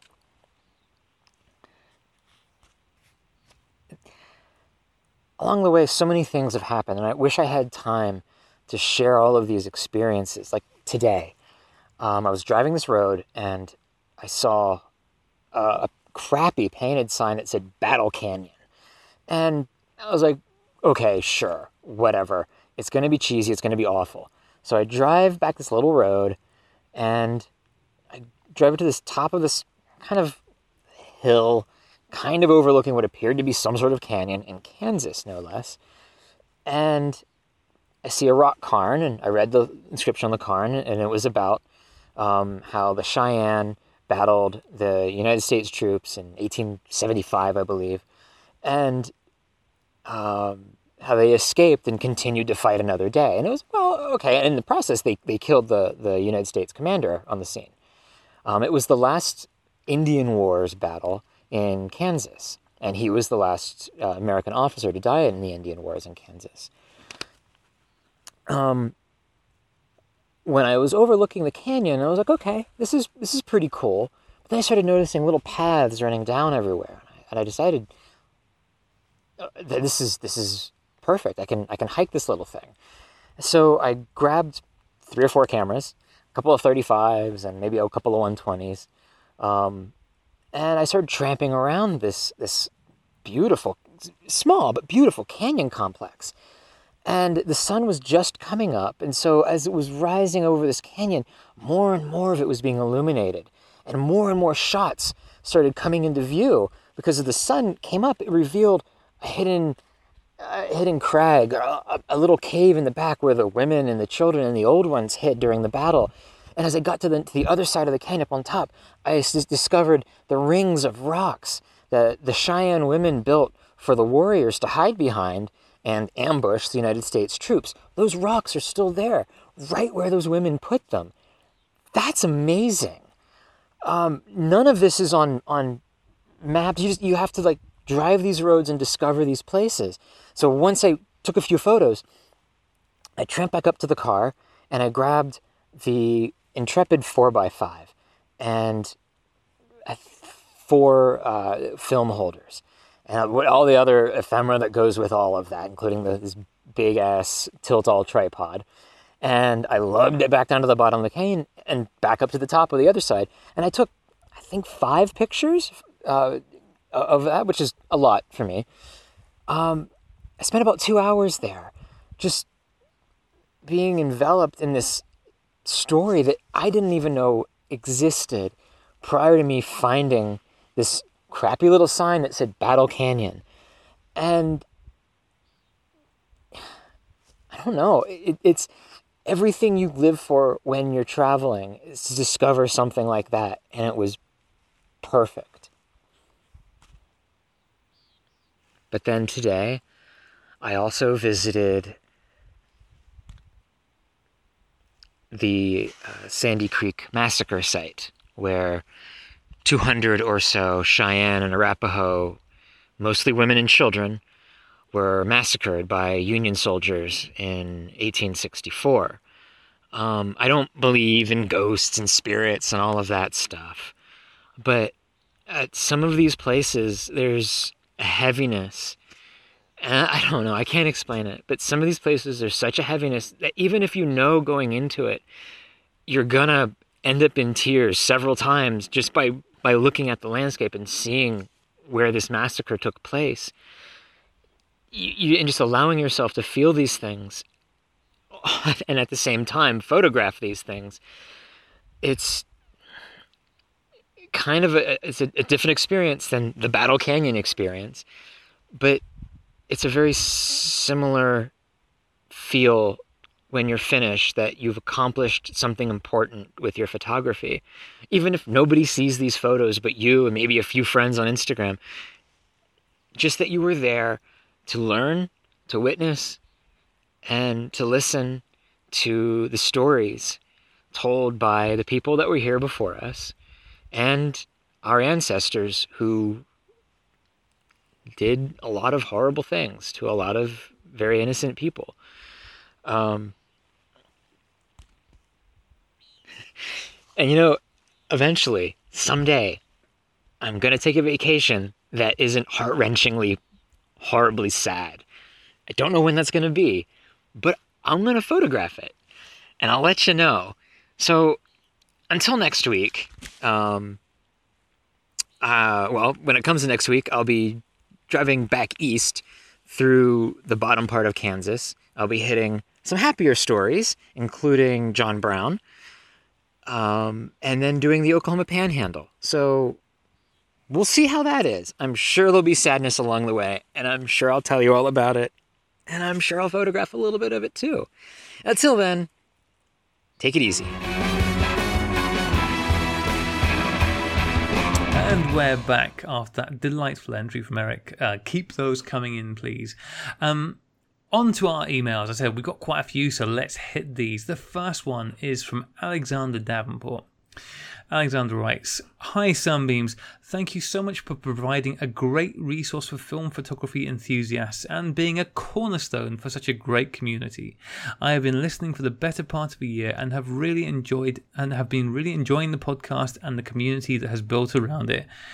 For my 30th birthday, my wife bought me a Canon EOS 33. Oh dear, one of the unfixable ones, isn't that right? no, very good camera. Very good camera. they are, yeah. I've got a Canon EOS 30 and I love it. Um, a film SLR that would allow me to use all my lenses for my DSLR. I then managed to build my own small darkroom under my stairs. Ventilation, pah! I'd laugh in its face if I could breathe better. oh my god. Okay. Don't try this at home, listeners. Ventilation is super important in the dark room. Oh my god. and I bought a lot of the equipment from one person on eBay. The lady was amazing and provided everything I needed, including eight boxes of expired paper. She sold the whole lot cheaply because she wanted to go to someone who would get as much enjoyment as she did. The understairs cupboard is my second location, with the first being much larger and happened to contain a shower and toilet. My wife had other visions for that room and selfishly decided to banish the essential equipment to under the stairs cupboard, refusing to use the bucket and hose I had placed outside for her. After she bought him this camera as I well know. for his 30th I birthday. Long we- suffering spouses. Yeah, when we move back to Melbourne, Australia in a year, um, uh, that, okay, it's all falling into place now.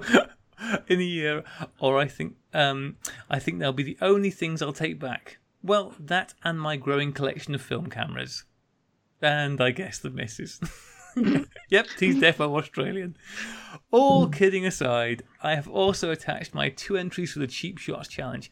I hope I am not too late for that. You certainly are not.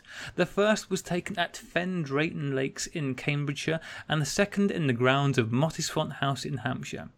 They were taken on an old Canon FTB given to me for free. It was my grandfather's. Oh, oh awesome Oh, even better. Yeah. paired with a 50mm lens, and the film was Agfa Vista 100 black and white that I bought from Analog Wonderland. They were developed in Ilfosol 3, scanned, and some. Uh, it says dining and burning on Photoshop, but I suspect That's a whole different kind of uh, Yeah. dinner party. I, I suspect that's dodging and burning on Photoshop. I hope that my camera choice is acceptable, but feel free to disqualify if it does not fit the brief. It most certainly does. Free Yeah. is good. I mostly use Twitter and can be found at trend2signif, okay, uh, or al dav or Dave al al DAV, with my images being displayed either there or on my website at uh, www.alexanderdavenport.com forward slash adventures dash in dash film. My feed is a mixture of digital and film work, and I'm always on the lookout for new photography friends.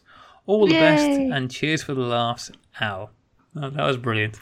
Oh, you thank you so much, Alexander. That's brilliant. And um, yeah, so I've got a Canon EOS 30e, which is obviously very similar to the Canon, Canon EOS 33, and and I I really like that camera. I mean, you know, it's very much like my first digital SLR, like Canon 30D in size and scope. And there are just times when actually it's quite nice to take out that like tech and go, yeah, look at me, I can do autofocus and everything. It winds on. there is a time. It, sometimes it's just quite fun to to have um, all the power of modern technology, but also when you press that shutter, you go as it winds on the film. You go, yeah, this is still a proper camera. And I've actually been mucking around with mine. I slapped on um, an old. Oh, not old, but a 90 millimeter macro lens that I had for my digital camera to see how, how that behaves. Because the only thing is, I'm pretty sure that was a crop sensor. So some going to be some good vignetting on those pictures, but I wanted to see what it's like. So that's good. Rach, do you want to take the next one from Michael Gin? Yeah, sure. He says, um, love your show. Oh, thanks, Michael. I shoot both film and digital, and since I just got myself a proper copy stand and a lomography DigitaLIZA for 120 film, I decided to see what my Nikon D850 could put out if I scanned my film with it, in inverted commas. Uh, suffice to say that I have been extremely impressed as the resulting file can print something like a 54 by 45 inch at 300 dpi straight without any interpolation or quality loss. It's pretty ridiculous. um, perhaps even more impressive is that this is all done with an AIS lens that I picked up for $100. I can't wait until the Nikon ES2 I ordered finally comes in so I can try it out with 35mm film. Anyway, I'm providing a JPEG for easy viewing as well as DNG RAW file made by Lightroom after performing an automatic stitch so you can play around with the file. It says it was scanned using the Nikon D850 and a Nikkor 55mm uh, 2.8 micro um, AIS micro lens with the PK13 extension tube for one-to-one reproduction. Multiple shots done in RAW and then stitched together in Lightroom. The film is HP5 exposed at um, box speed at ISO 400 and developed in Xtol replenished stock and the image was taken with a Mamiya 7 that I was borrowing which I think has something like an 80mm uh, 3.5 lens on it keep up the great show guys which is lovely thank you very much Michael um, and I'm presuming that there is the JPEG and the DNG that obviously I can't see but do you want to talk us through that Graham if Well, you have it there I, I, I was just about to. Oh, I'll just click on these quick because I hadn't had a chance to look at them. Um, they're quite large files. I hope that Michael has a big, a big hard drive because uh, the JPEG is 108 megabytes. that is a big file. Um, so okay I so will- there's something called JPEG mini you might want to chuck it through that I, I that might will, help I will definitely. Um, I know that uh, Michael did actually send me a second email um, a little bit later on with a link um, to some work that he's done uh, digitizing uh, some Ferrania P30 using this setup. So I will uh, include the link for that. Make a note in the show notes so I don't forget, Rach. I will include a link for that in the show notes this week. So we can also actually, if I click on that now, let me see if I can bring it up. Uh, picture of copies. Oh, they look very good. They do look very good. Um, yes, it looks like he's getting some fairly fantastically sharp results coming out of that. So, yes, very, very Fabulous. Cool. Yes, thank you very much for letting us know about that. That's cool. And I will, I will include links so that others can see what you can do to get massive files. Um, the next one is a nice quick one from Joe Fayety. Uh, Joe writes, say, here are my entries for the Cheap Shots Challenge with my Pentax Auto 110 with Lomo slide film, home developed with E6 kit. That's cool. I have n- not done E6 yet. They are shots of the Superstition Mountains. Oh, cool. The Stevie Wonder What? Mountains. That's and, amazing. and Canyon Lake in a very hot Arizona. Which, yeah, oh my god. So, okay, we've been moaning about the heat quite a lot. It's 115 degrees Fahrenheit, which is 46 degrees Celsius. Oh my god. Bugger that Wow. a day, my souls. uh, hope you like them and thanks for a great show. My god, can you even imagine? That's I think the hottest I've ever been was in Australia and it was like 40, 41 degrees. But uh, yeah. Wow. Uh, would you like Next to take one. the next one from your Yeah. new bestest buds, Rach? Oh God, calm down, Graham. It's fine. Um, so this is from the lovely Mike Gutterman, and he says, The "Hello, lovely what? Mike Gutterman. Yeah, he's lovely. Well, he was nice to me. Um, Mike said, "Hello, Sun- hello, sunbeams. How dare Graham call the negative positives a slut? why wouldn't uh, Why wouldn't Rachel cheat on you? After all, we are a much younger pod- podcast." Uh, well, yes, this is true. My husband's younger than me as well. So, you know, clearly this is something that I, I seem to go for, I suppose. Um, just wanted to ask if Ade would be interested in judging our double exposure competition instead of Graham. Haha. He also says, just kidding. Looking forward to Graham's ego crushing judgment. There you go. I Um, promise you'll get it. I'm sure. I'm sure you will. Um, everybody's waiting with bated breath for that. Um, he says going on a beach vacation soon. He's always at the flipping pool parties and at the beach. This guy, I mean, goodness.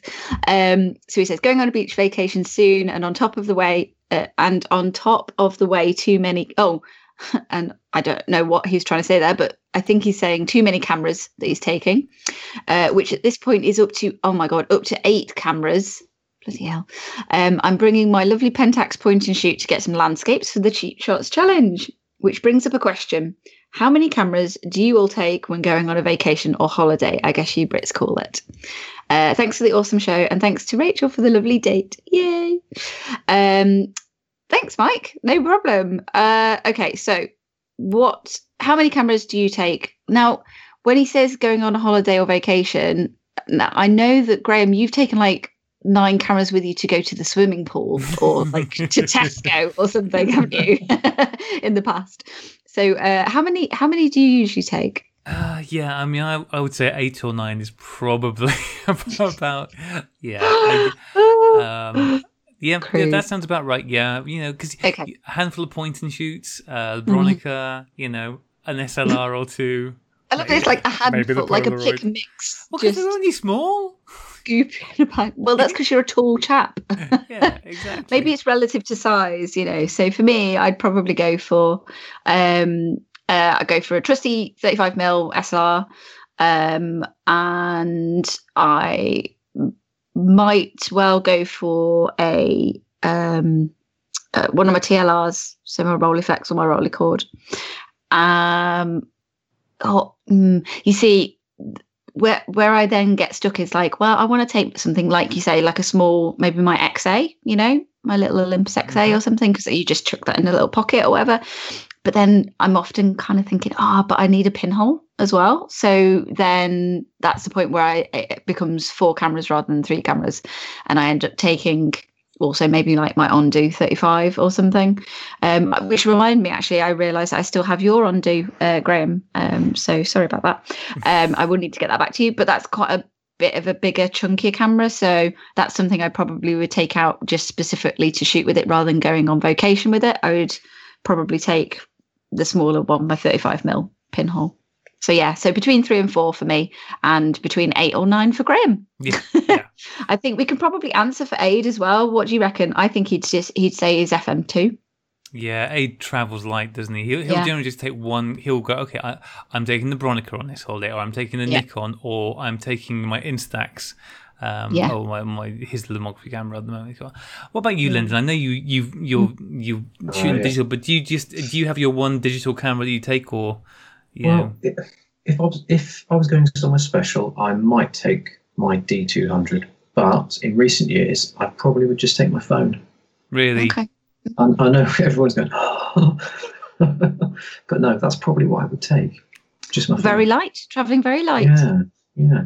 I mean, my, my wife takes more pictures than me, but she does it on her phone as well. Mm. So, Interesting. but I, I do have cameras I could use. I, I'll just put that out there. Excellent.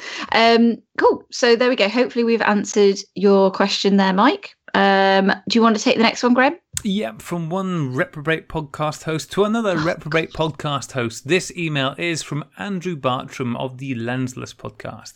Uh, Andrew writes Hello, Sunbeams. After a hectic few weeks, I found myself relaxing by Lake Bala in North Wales, which is very near where I lived for a very long time. In fact, my best friend uh, lived in Bala for a long time. And catching up on I have a cuddly toy named after Lake Bala, actually. Just, just as a little aside, my my um, my grandmother went there um, for holidays and things. So uh, so yeah, so she brought me a, a cuddly toy back from Lake Bala. Oh, anyway, sorry, I was just enjoying my little reminiscing there. Sorry, Andrew, I, I've I've managed to ruin your email. Go on, carry on. I, I learned to drive around Bala, and it's a one horse town. I think I almost hit that one horse. Um, I've been catching up on Sunny podcasts. I skipped over the one that had a twittering on about megapixels. And I paid attention when you started talking about shooting IR film, and Corey Cannon was mentioned. He does indeed shoot it a lot in his pinhole cannon, in his pinhole cannon, his pinhole cameras, and gets great results.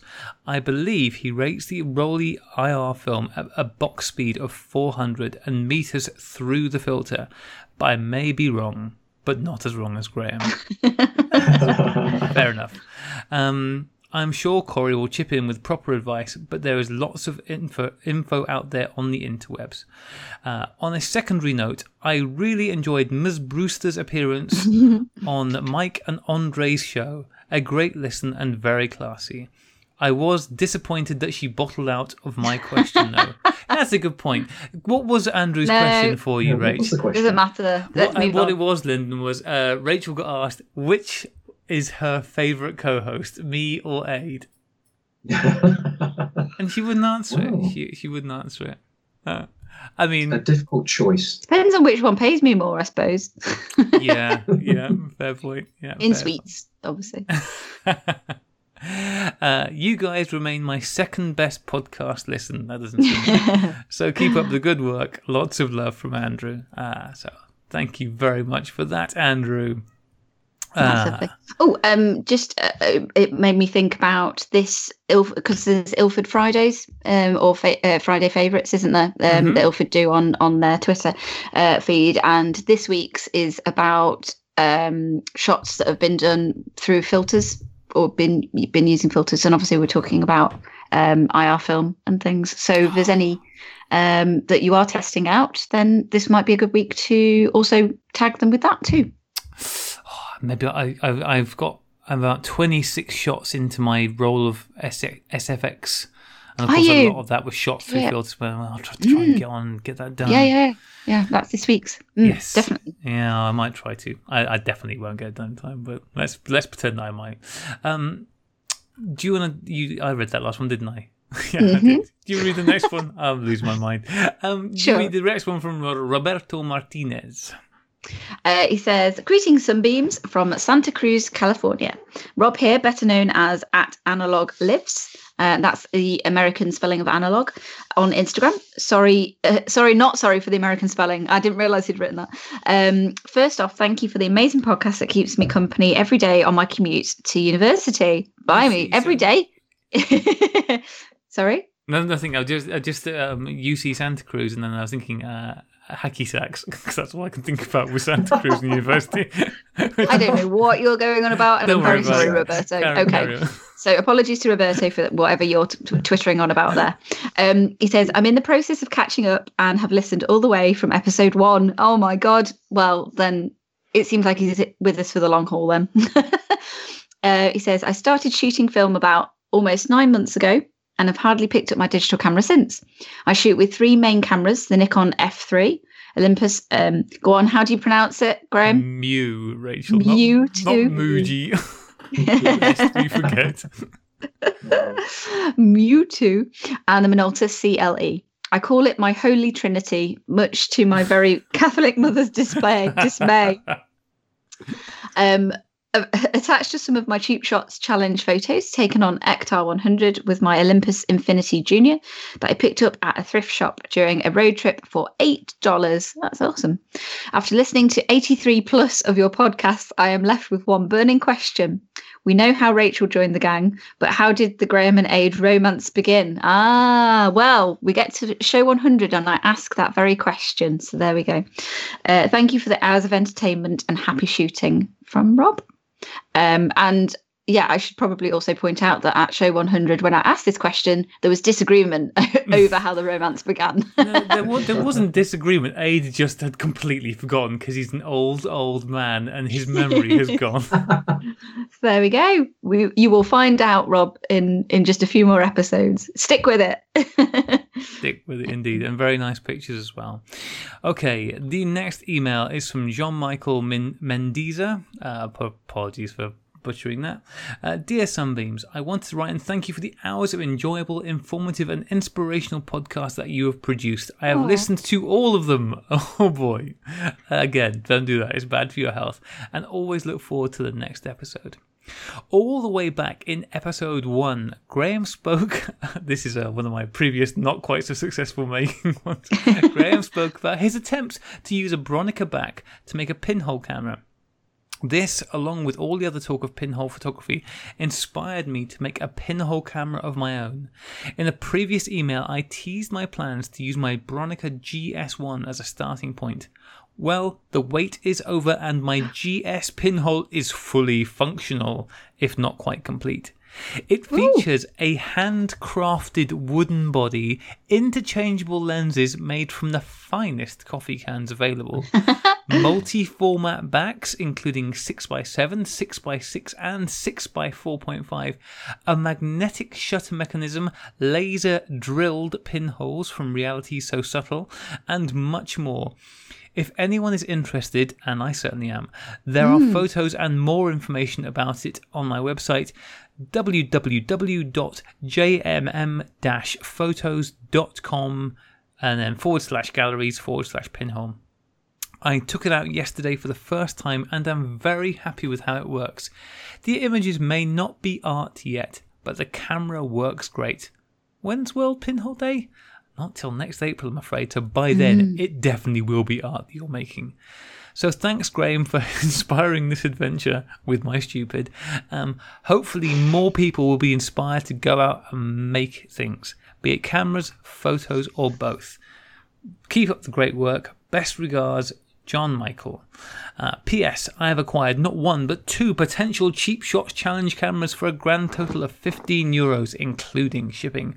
I still have to decide which one is worthy of the challenge. The worst one, always the worst one. That's really cool. Um, yeah, yeah, just uh, very awesome. Look at the influence you have, Graham. Yeah, yeah, I'm an influencer. Look, look at me. Um, I'm just gonna, I'm gonna very quickly uh, see if I can just find um, because I did see, I glimpsed them earlier, and uh, it looks really cool. Um, what John has done, John Michael has done. It, it looks. I mean, the thing that I made was uh, a horrible, disaster, bodged thing um, that was, you know, just just an embarrassment. But this really actually does look very cool, and the result that he's got with it is also very cool. So do have a look at that list. It's, But, it, um, but it's it's also cool because you you've learned as well. You see, so we start off with one thing that hasn't worked, and and now you know you're you're ready to start trademarking your own. So uh, pretty good. yeah, don't worry about it. absolutely, Absolutely. This is amazing. I love the look. This is so cool. Well Okay. done. Yes. Okay, next email is from Dustin Cogsdale, who, if I'm not much mistaken, I also had the pleasure of hearing on the Negative Positive podcast recently. Uh, Dustin writes in Hello, Sunbeams. Here is my submission for the Cheap Shots Challenge, as the title suggests. These are a little different as they are instant film, but I assure you they still meet the guidelines price wise. Hope that's okay. They were shot on a Polaroid SX70 sonar I picked up a th- at a thrift store for four ninety nine US dollars. What? Oh, you're going to get some hate there. That's a Oh very my that's God. a very good buy. And I got two packs of expired Impossible Project film at a local bookstore for ten dollars, which is brave, bringing my total to a whopping fourteen ninety nine. Enough about that.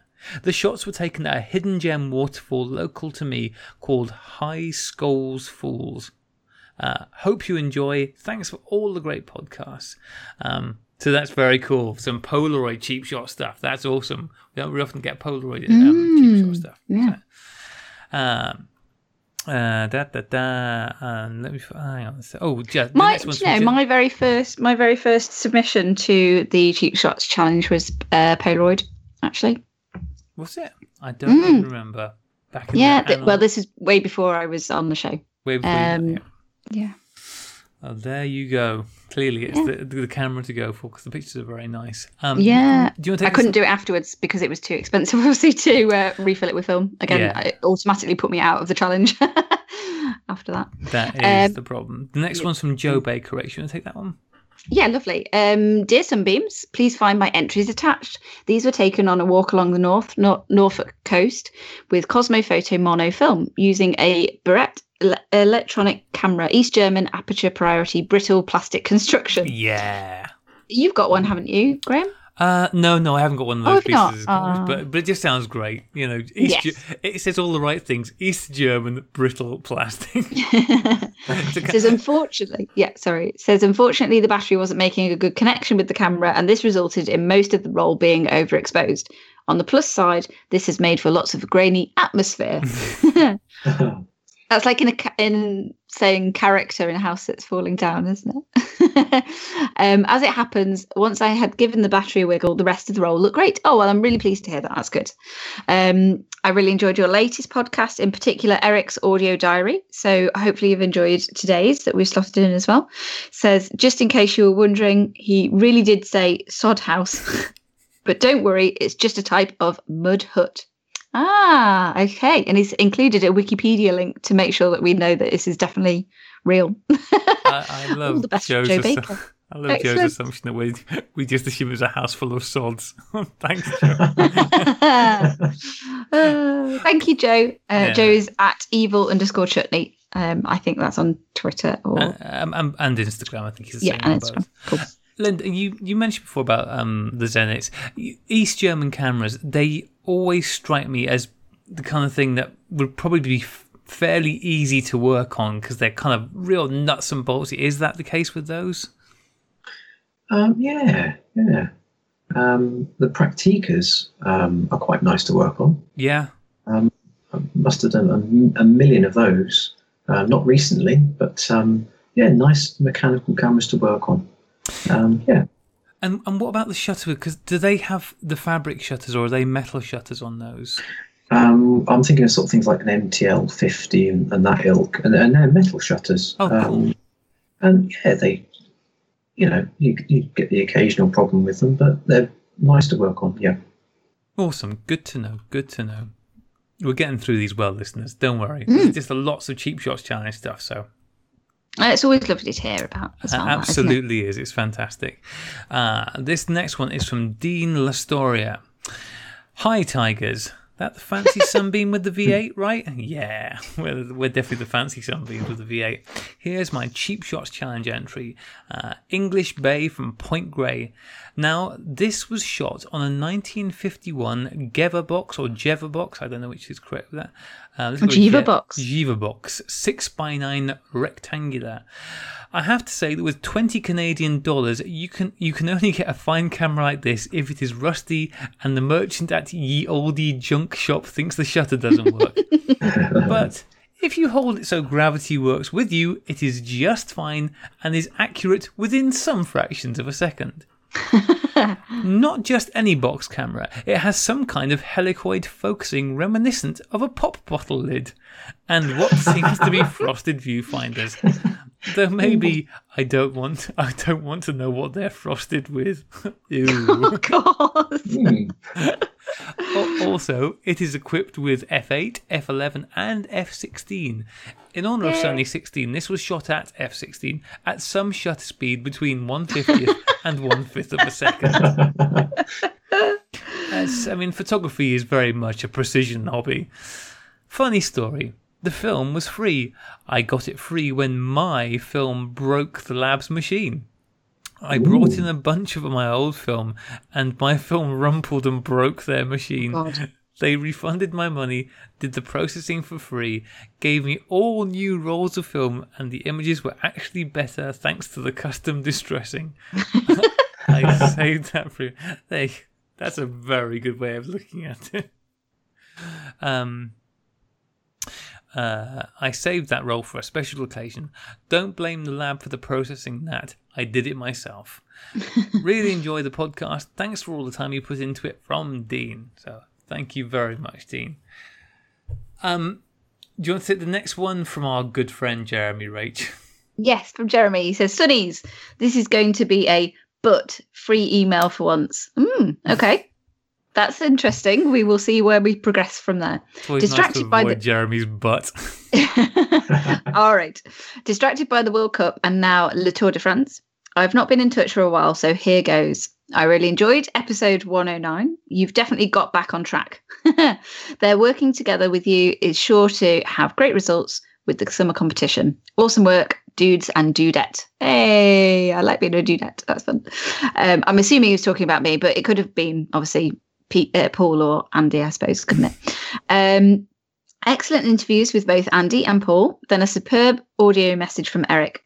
Please big him up in your next show. It would be good to hear more from his Odyssey. There we go. Well, you asked and you have received, hopefully, from today. yeah. Um, thank you, Graham, for the review of your cardboard cutout camera.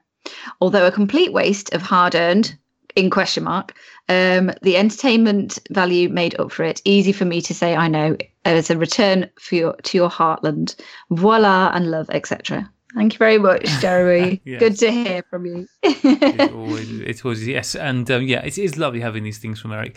And um, we have also got, uh, as I mentioned, I think last week, we've also got um, a little audio diary from uh, Martin Scarland, uh, which I may put it actually. What I think I will probably save it because this show is already getting quite long with email. So I will I will continue to save Martin's and um, so to can give it its proper. we'll paste them out. Exactly. Um, and yes, maybe we'll, maybe we'll finish doing Eric's first. But uh, yeah, they're great. I love hearing from Eric. It really is awesome. And um, yes, a lot of great feedback from that. Uh, the final email for this week, we have got more, but I think um, we will leave the rest till a future episodes because um, otherwise we'll never let you good people out here. But this is an, this is the third email from another podcast this week. This one is from Nick Lyle, uh, co-host of the Homemade Camera podcast, which I feel like I should probably be hosting now. Anyway. Uh, Nick Sorry, writes that was a very big laugh, wasn't it? I, apologies. Greetings, esteemed sunbeams. A few episodes back, Graham of Sunny 16 declared a bounty on useless cameras, which he dubbed with the brilliant title Scamras. This is the type of viral naming that usually precedes the scapegoating of some unfortunate minority, and my heart went out to these awful little cameras as soon as I heard Graham's harsh words. Rachel and Ade have softer hearts than the dread Graham, and they were obviously uncomfortable with his declaration of war on these unfortunate cameras. Um, can I, before I move on, have you ever, in the history of your your time with cameras, Lyndon, come across one of these plastic monstrosities? Yes, I, I remember the podcast when you mentioned it, and I've got a good story. Oh, I Um, would love to. I think this puts it to rest. Um, when I was at um, Camerex in Exeter, um, we actually did a report for trading standards on those exact cameras. No way! oh and my god! we, I mean, yeah, they basically were dubbed not cameras. so it's like when's a biscuit not a biscuit if it's yeah. a Jaffa Where's cake it? sort of thing. Jaffa cake, yeah. Yeah. No, The I- best, the, the most, um, the, the most valuable part of them was the lead weight they put in the bottom. Yeah. thank you, thank you. Yeah. I, I feel Not cameras, destroy. Thank you. Thank you for taking my correct side on this. Anyway, carrying on with Nick's thing, uh, uh, uh, which is fantastic, so I will carry on. The other day, I had an idea that it might be fun to try and rescue some of these poor little scamras by surgically enhancing them, transforming them into functional and fun cameras by replacing useless bits with functional alternative parts, hacks, or other modifications. I am hereby offering a challenge to the combined membership of the Sunny 16 podcast and the homemade com- cam- the homemade camera podcast. To one and all, publish the names and images of so-called scamras so that those of us with soft hearts and nothing better to do can locate samples of the type and attempt to make them into useful cameras. Better yet, buy one yourself and either modify it or mail it to a member of the Homemade Camera podcast who is willing to take on the challenge of reviving one of these worthless gadgets. Uh, there are two sides to this challenge. On the one hand, the challenge of breathing life into a lifeless camera like device. Or, on the other hand, the challenge of finding a camera so bad that not even our top camera surgeons can bring it up to a reasonably functional level. Uh, a few homemade camera podcast enthusiasts can be found here, and he gives me a link to a Flickr group, which I will include in the show notes. Post your challenges and photos of examples of the Scamera tribe to our members on the Homemade Camera Podcast Flickr group, and maybe post a link in the Homemade Camera Podcast Flickr discussion thread as well. Save these unfortunate cameras from Graham's hammer. Hammer? hammer. like a scammer. Yeah. A, a hammer.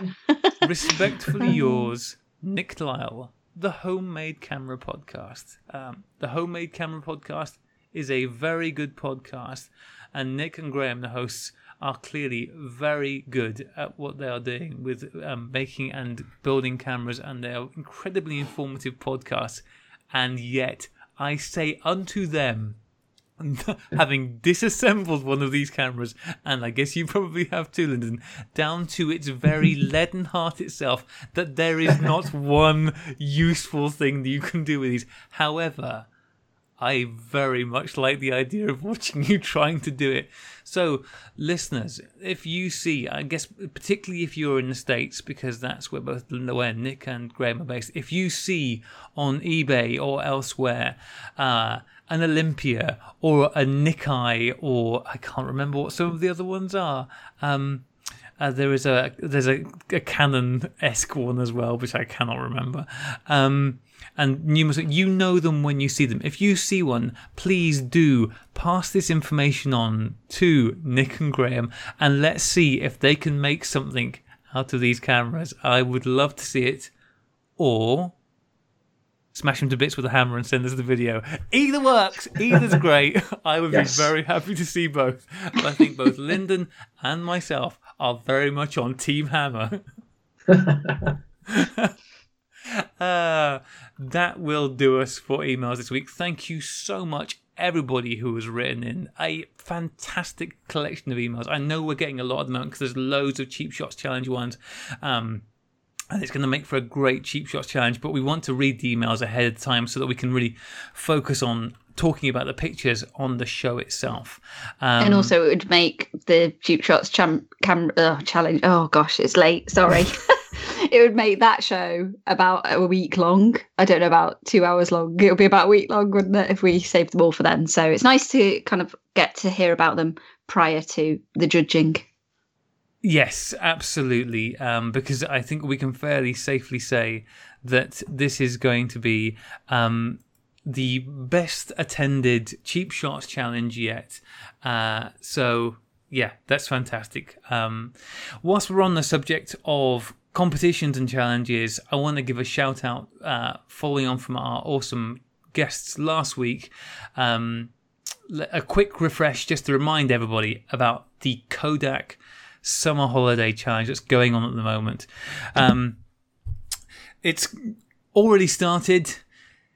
Get out there, shoot some pictures up until the 3rd of September. So, um, just to run through quickly, pause very kindly because I said, look, you write this down or I'll forget it. So, this is going to be going until the 3rd of September, and there's two parts to it there's the giveaway and the competition being run by Analog Wonderland along with Kodak Alaris with not one, not two, but three exciting features.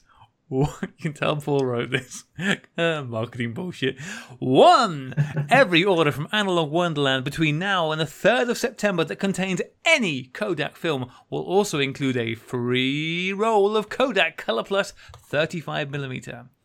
Two! A competition is running alongside the giveaway with the theme Summer Holidays shot on Kodak, with categories for beginners and proficient film photographers. Full details on the Analog Wonderland website. And three, the winners of the competition will receive a Kodak film goodie bag, including one of the first available rolls of Ektachrome as soon as it arrives in the UK. But we don't know when that'll be yet. Um, the whole point, as we talked about on the show last week, of the film giveaway is that so you order your film from Analog Wonderland, whatever you may be, but as long as there's some Kodak in there, you'll get a free roll of Kodak Color Plus film. And what we would love you to do with that is to use that roll of film to introduce somebody else to the joy of shooting uh, analog photography. Maybe see it. Maybe what we should do, Rach, is hmm. we should send a roll of Color Plus film down to Lyndon and get him to hmm. shoot a roll. Lyndon, would you do it? Will you? Will you have a go with a roll? You, I know you've got cameras. I know oh. you've got cameras down there. If No we- problem. I'm, I'm sure I can find a, a Nikkei to. Um, I was going to say, scamras don't count. Oh, no. don't you dare. You've got a Yeah, big no. pile of Zenits down there. You can pull one of those out. Will, as part as part of this summer holiday, will you commit to having a go at shooting a roll of film? yes. Good Yay. man. And and you have to make sure you hashtag it as well because this there was a subject of great debate last week over this and the hashtag yes. is first frame of fun First frame of fun. I shall write that down. So I saw today on Twitter that they are already getting some entries through. So like I said, just make sure you're shooting. The pictures have to be shot on Kodak film. But other than that, what it is on the theme of summer holidays, go buck wild. I, I hope Ade is out there getting some fantastic shots this week whilst he's on his holiday. Uh, I'm hoping to later in the uh, later in the summer holidays. Um, yeah, we will be reminding you of this every week until September comes because Paul's making me. I'm I'm good at marketing. oh dear. Uh, um, no, we should also yeah sorry we should also mention that it's also roll film week this week as well. So that has has started. So um um that would also be good to uh, a good way of getting film out there and into cameras and getting shot. So there we go Yes, it certainly will. It certainly will. Yeah, that's yeah, very good point, Rach. I, uh, Roll Film Week is in full flow, so do make the most of these things all being very nicely timed. Um, well, I think that will definitely do us for this week. Uh, lots of great stuff. Lyndon, thank you so much for joining us. It's been an absolute delight having you on the show. No problem. I'm glad to be here. It's been fun. Good. I'm, I'm glad. I'm glad, and I, I hope that the things that you've had to say have um, given our listeners some hope that their precious collection of cameras will stay with them a long time, A- a- and also just take home the point: of get out there and shoot that stuff. Don't just put it on your Yeah. shelf. Mhm. Yes, use it or use it or lose it. There we are. How? And just just before you go, actually, Lyndon, we we chatted on the break about this, but you said that one of the things that you found stops people sending them to you is because they're worried about posting them. Do you have any last little bits of advice for people who they if they're going, oh, I've got my camera, but you know, I'm not sure about getting it sent off. Yeah, to be honest with you, I'm, I'm not saying the Royal Mail are the best, but in my experience, I've never lost a parcel with them. So Royal Mail, always send it recorded, always send it second class. Um, there's no point paying for first because it turns up at the same time anyway. Um, reasonable size box, you know, don't have, don't have the camera touching the edge of the box. A lot of bubble wrap, and away you go. Don't send it in a jiffy bag. and don't send it in a PG tips box. Those are two tips. Two tips for you. And Two I have PG experienced this. yes, this has happened. Do not do it. What about Yorkshire tea? Um, no. Yeah, well, I, I posted mine down and it got there and back all in one happy piece. So, yeah. yes, you did a good job. Th- Thank you very much. I'm very good at wrapping stuff in too much, too much things. um, and can you give us just again, Lyndon, your contact details? Um, so anybody can find you, and should they wish to send you a camera for some TLC? Yeah, um, you can find me on Twitter, um, and it's at Londinian Camera. Um, and you can also find uh, my website there as well. But you can email me, and it's Mr. underscore Lyndon at hotmail.com. Perfect. And uh, in my experience, Lyndon is also incredibly helpful if you just want to ask a lot of really dumb questions uh, about like what, what if this is broke? Can can we? Is this a thing? He's incredibly patient. So um, make use of these resources. Uh, they are out there and um, need to be made use of. Uh, Rach, is there anything else you need to get to before we get out of here? No, I think that's good. Um, I've mentioned Roll Film Week, and yeah, no, we're we're good. I think, yeah, excellent. Um, hashtag shoot film, be nice, everybody. Indeed, indeed. Even though it is very, very hot, let's keep being nice to each other. You can find us in all the usual places. We're at Sunny16 Podcast on Instagram and Twitter uh, and on Facebook as well, uh, where Rach has been chatting away to people on there.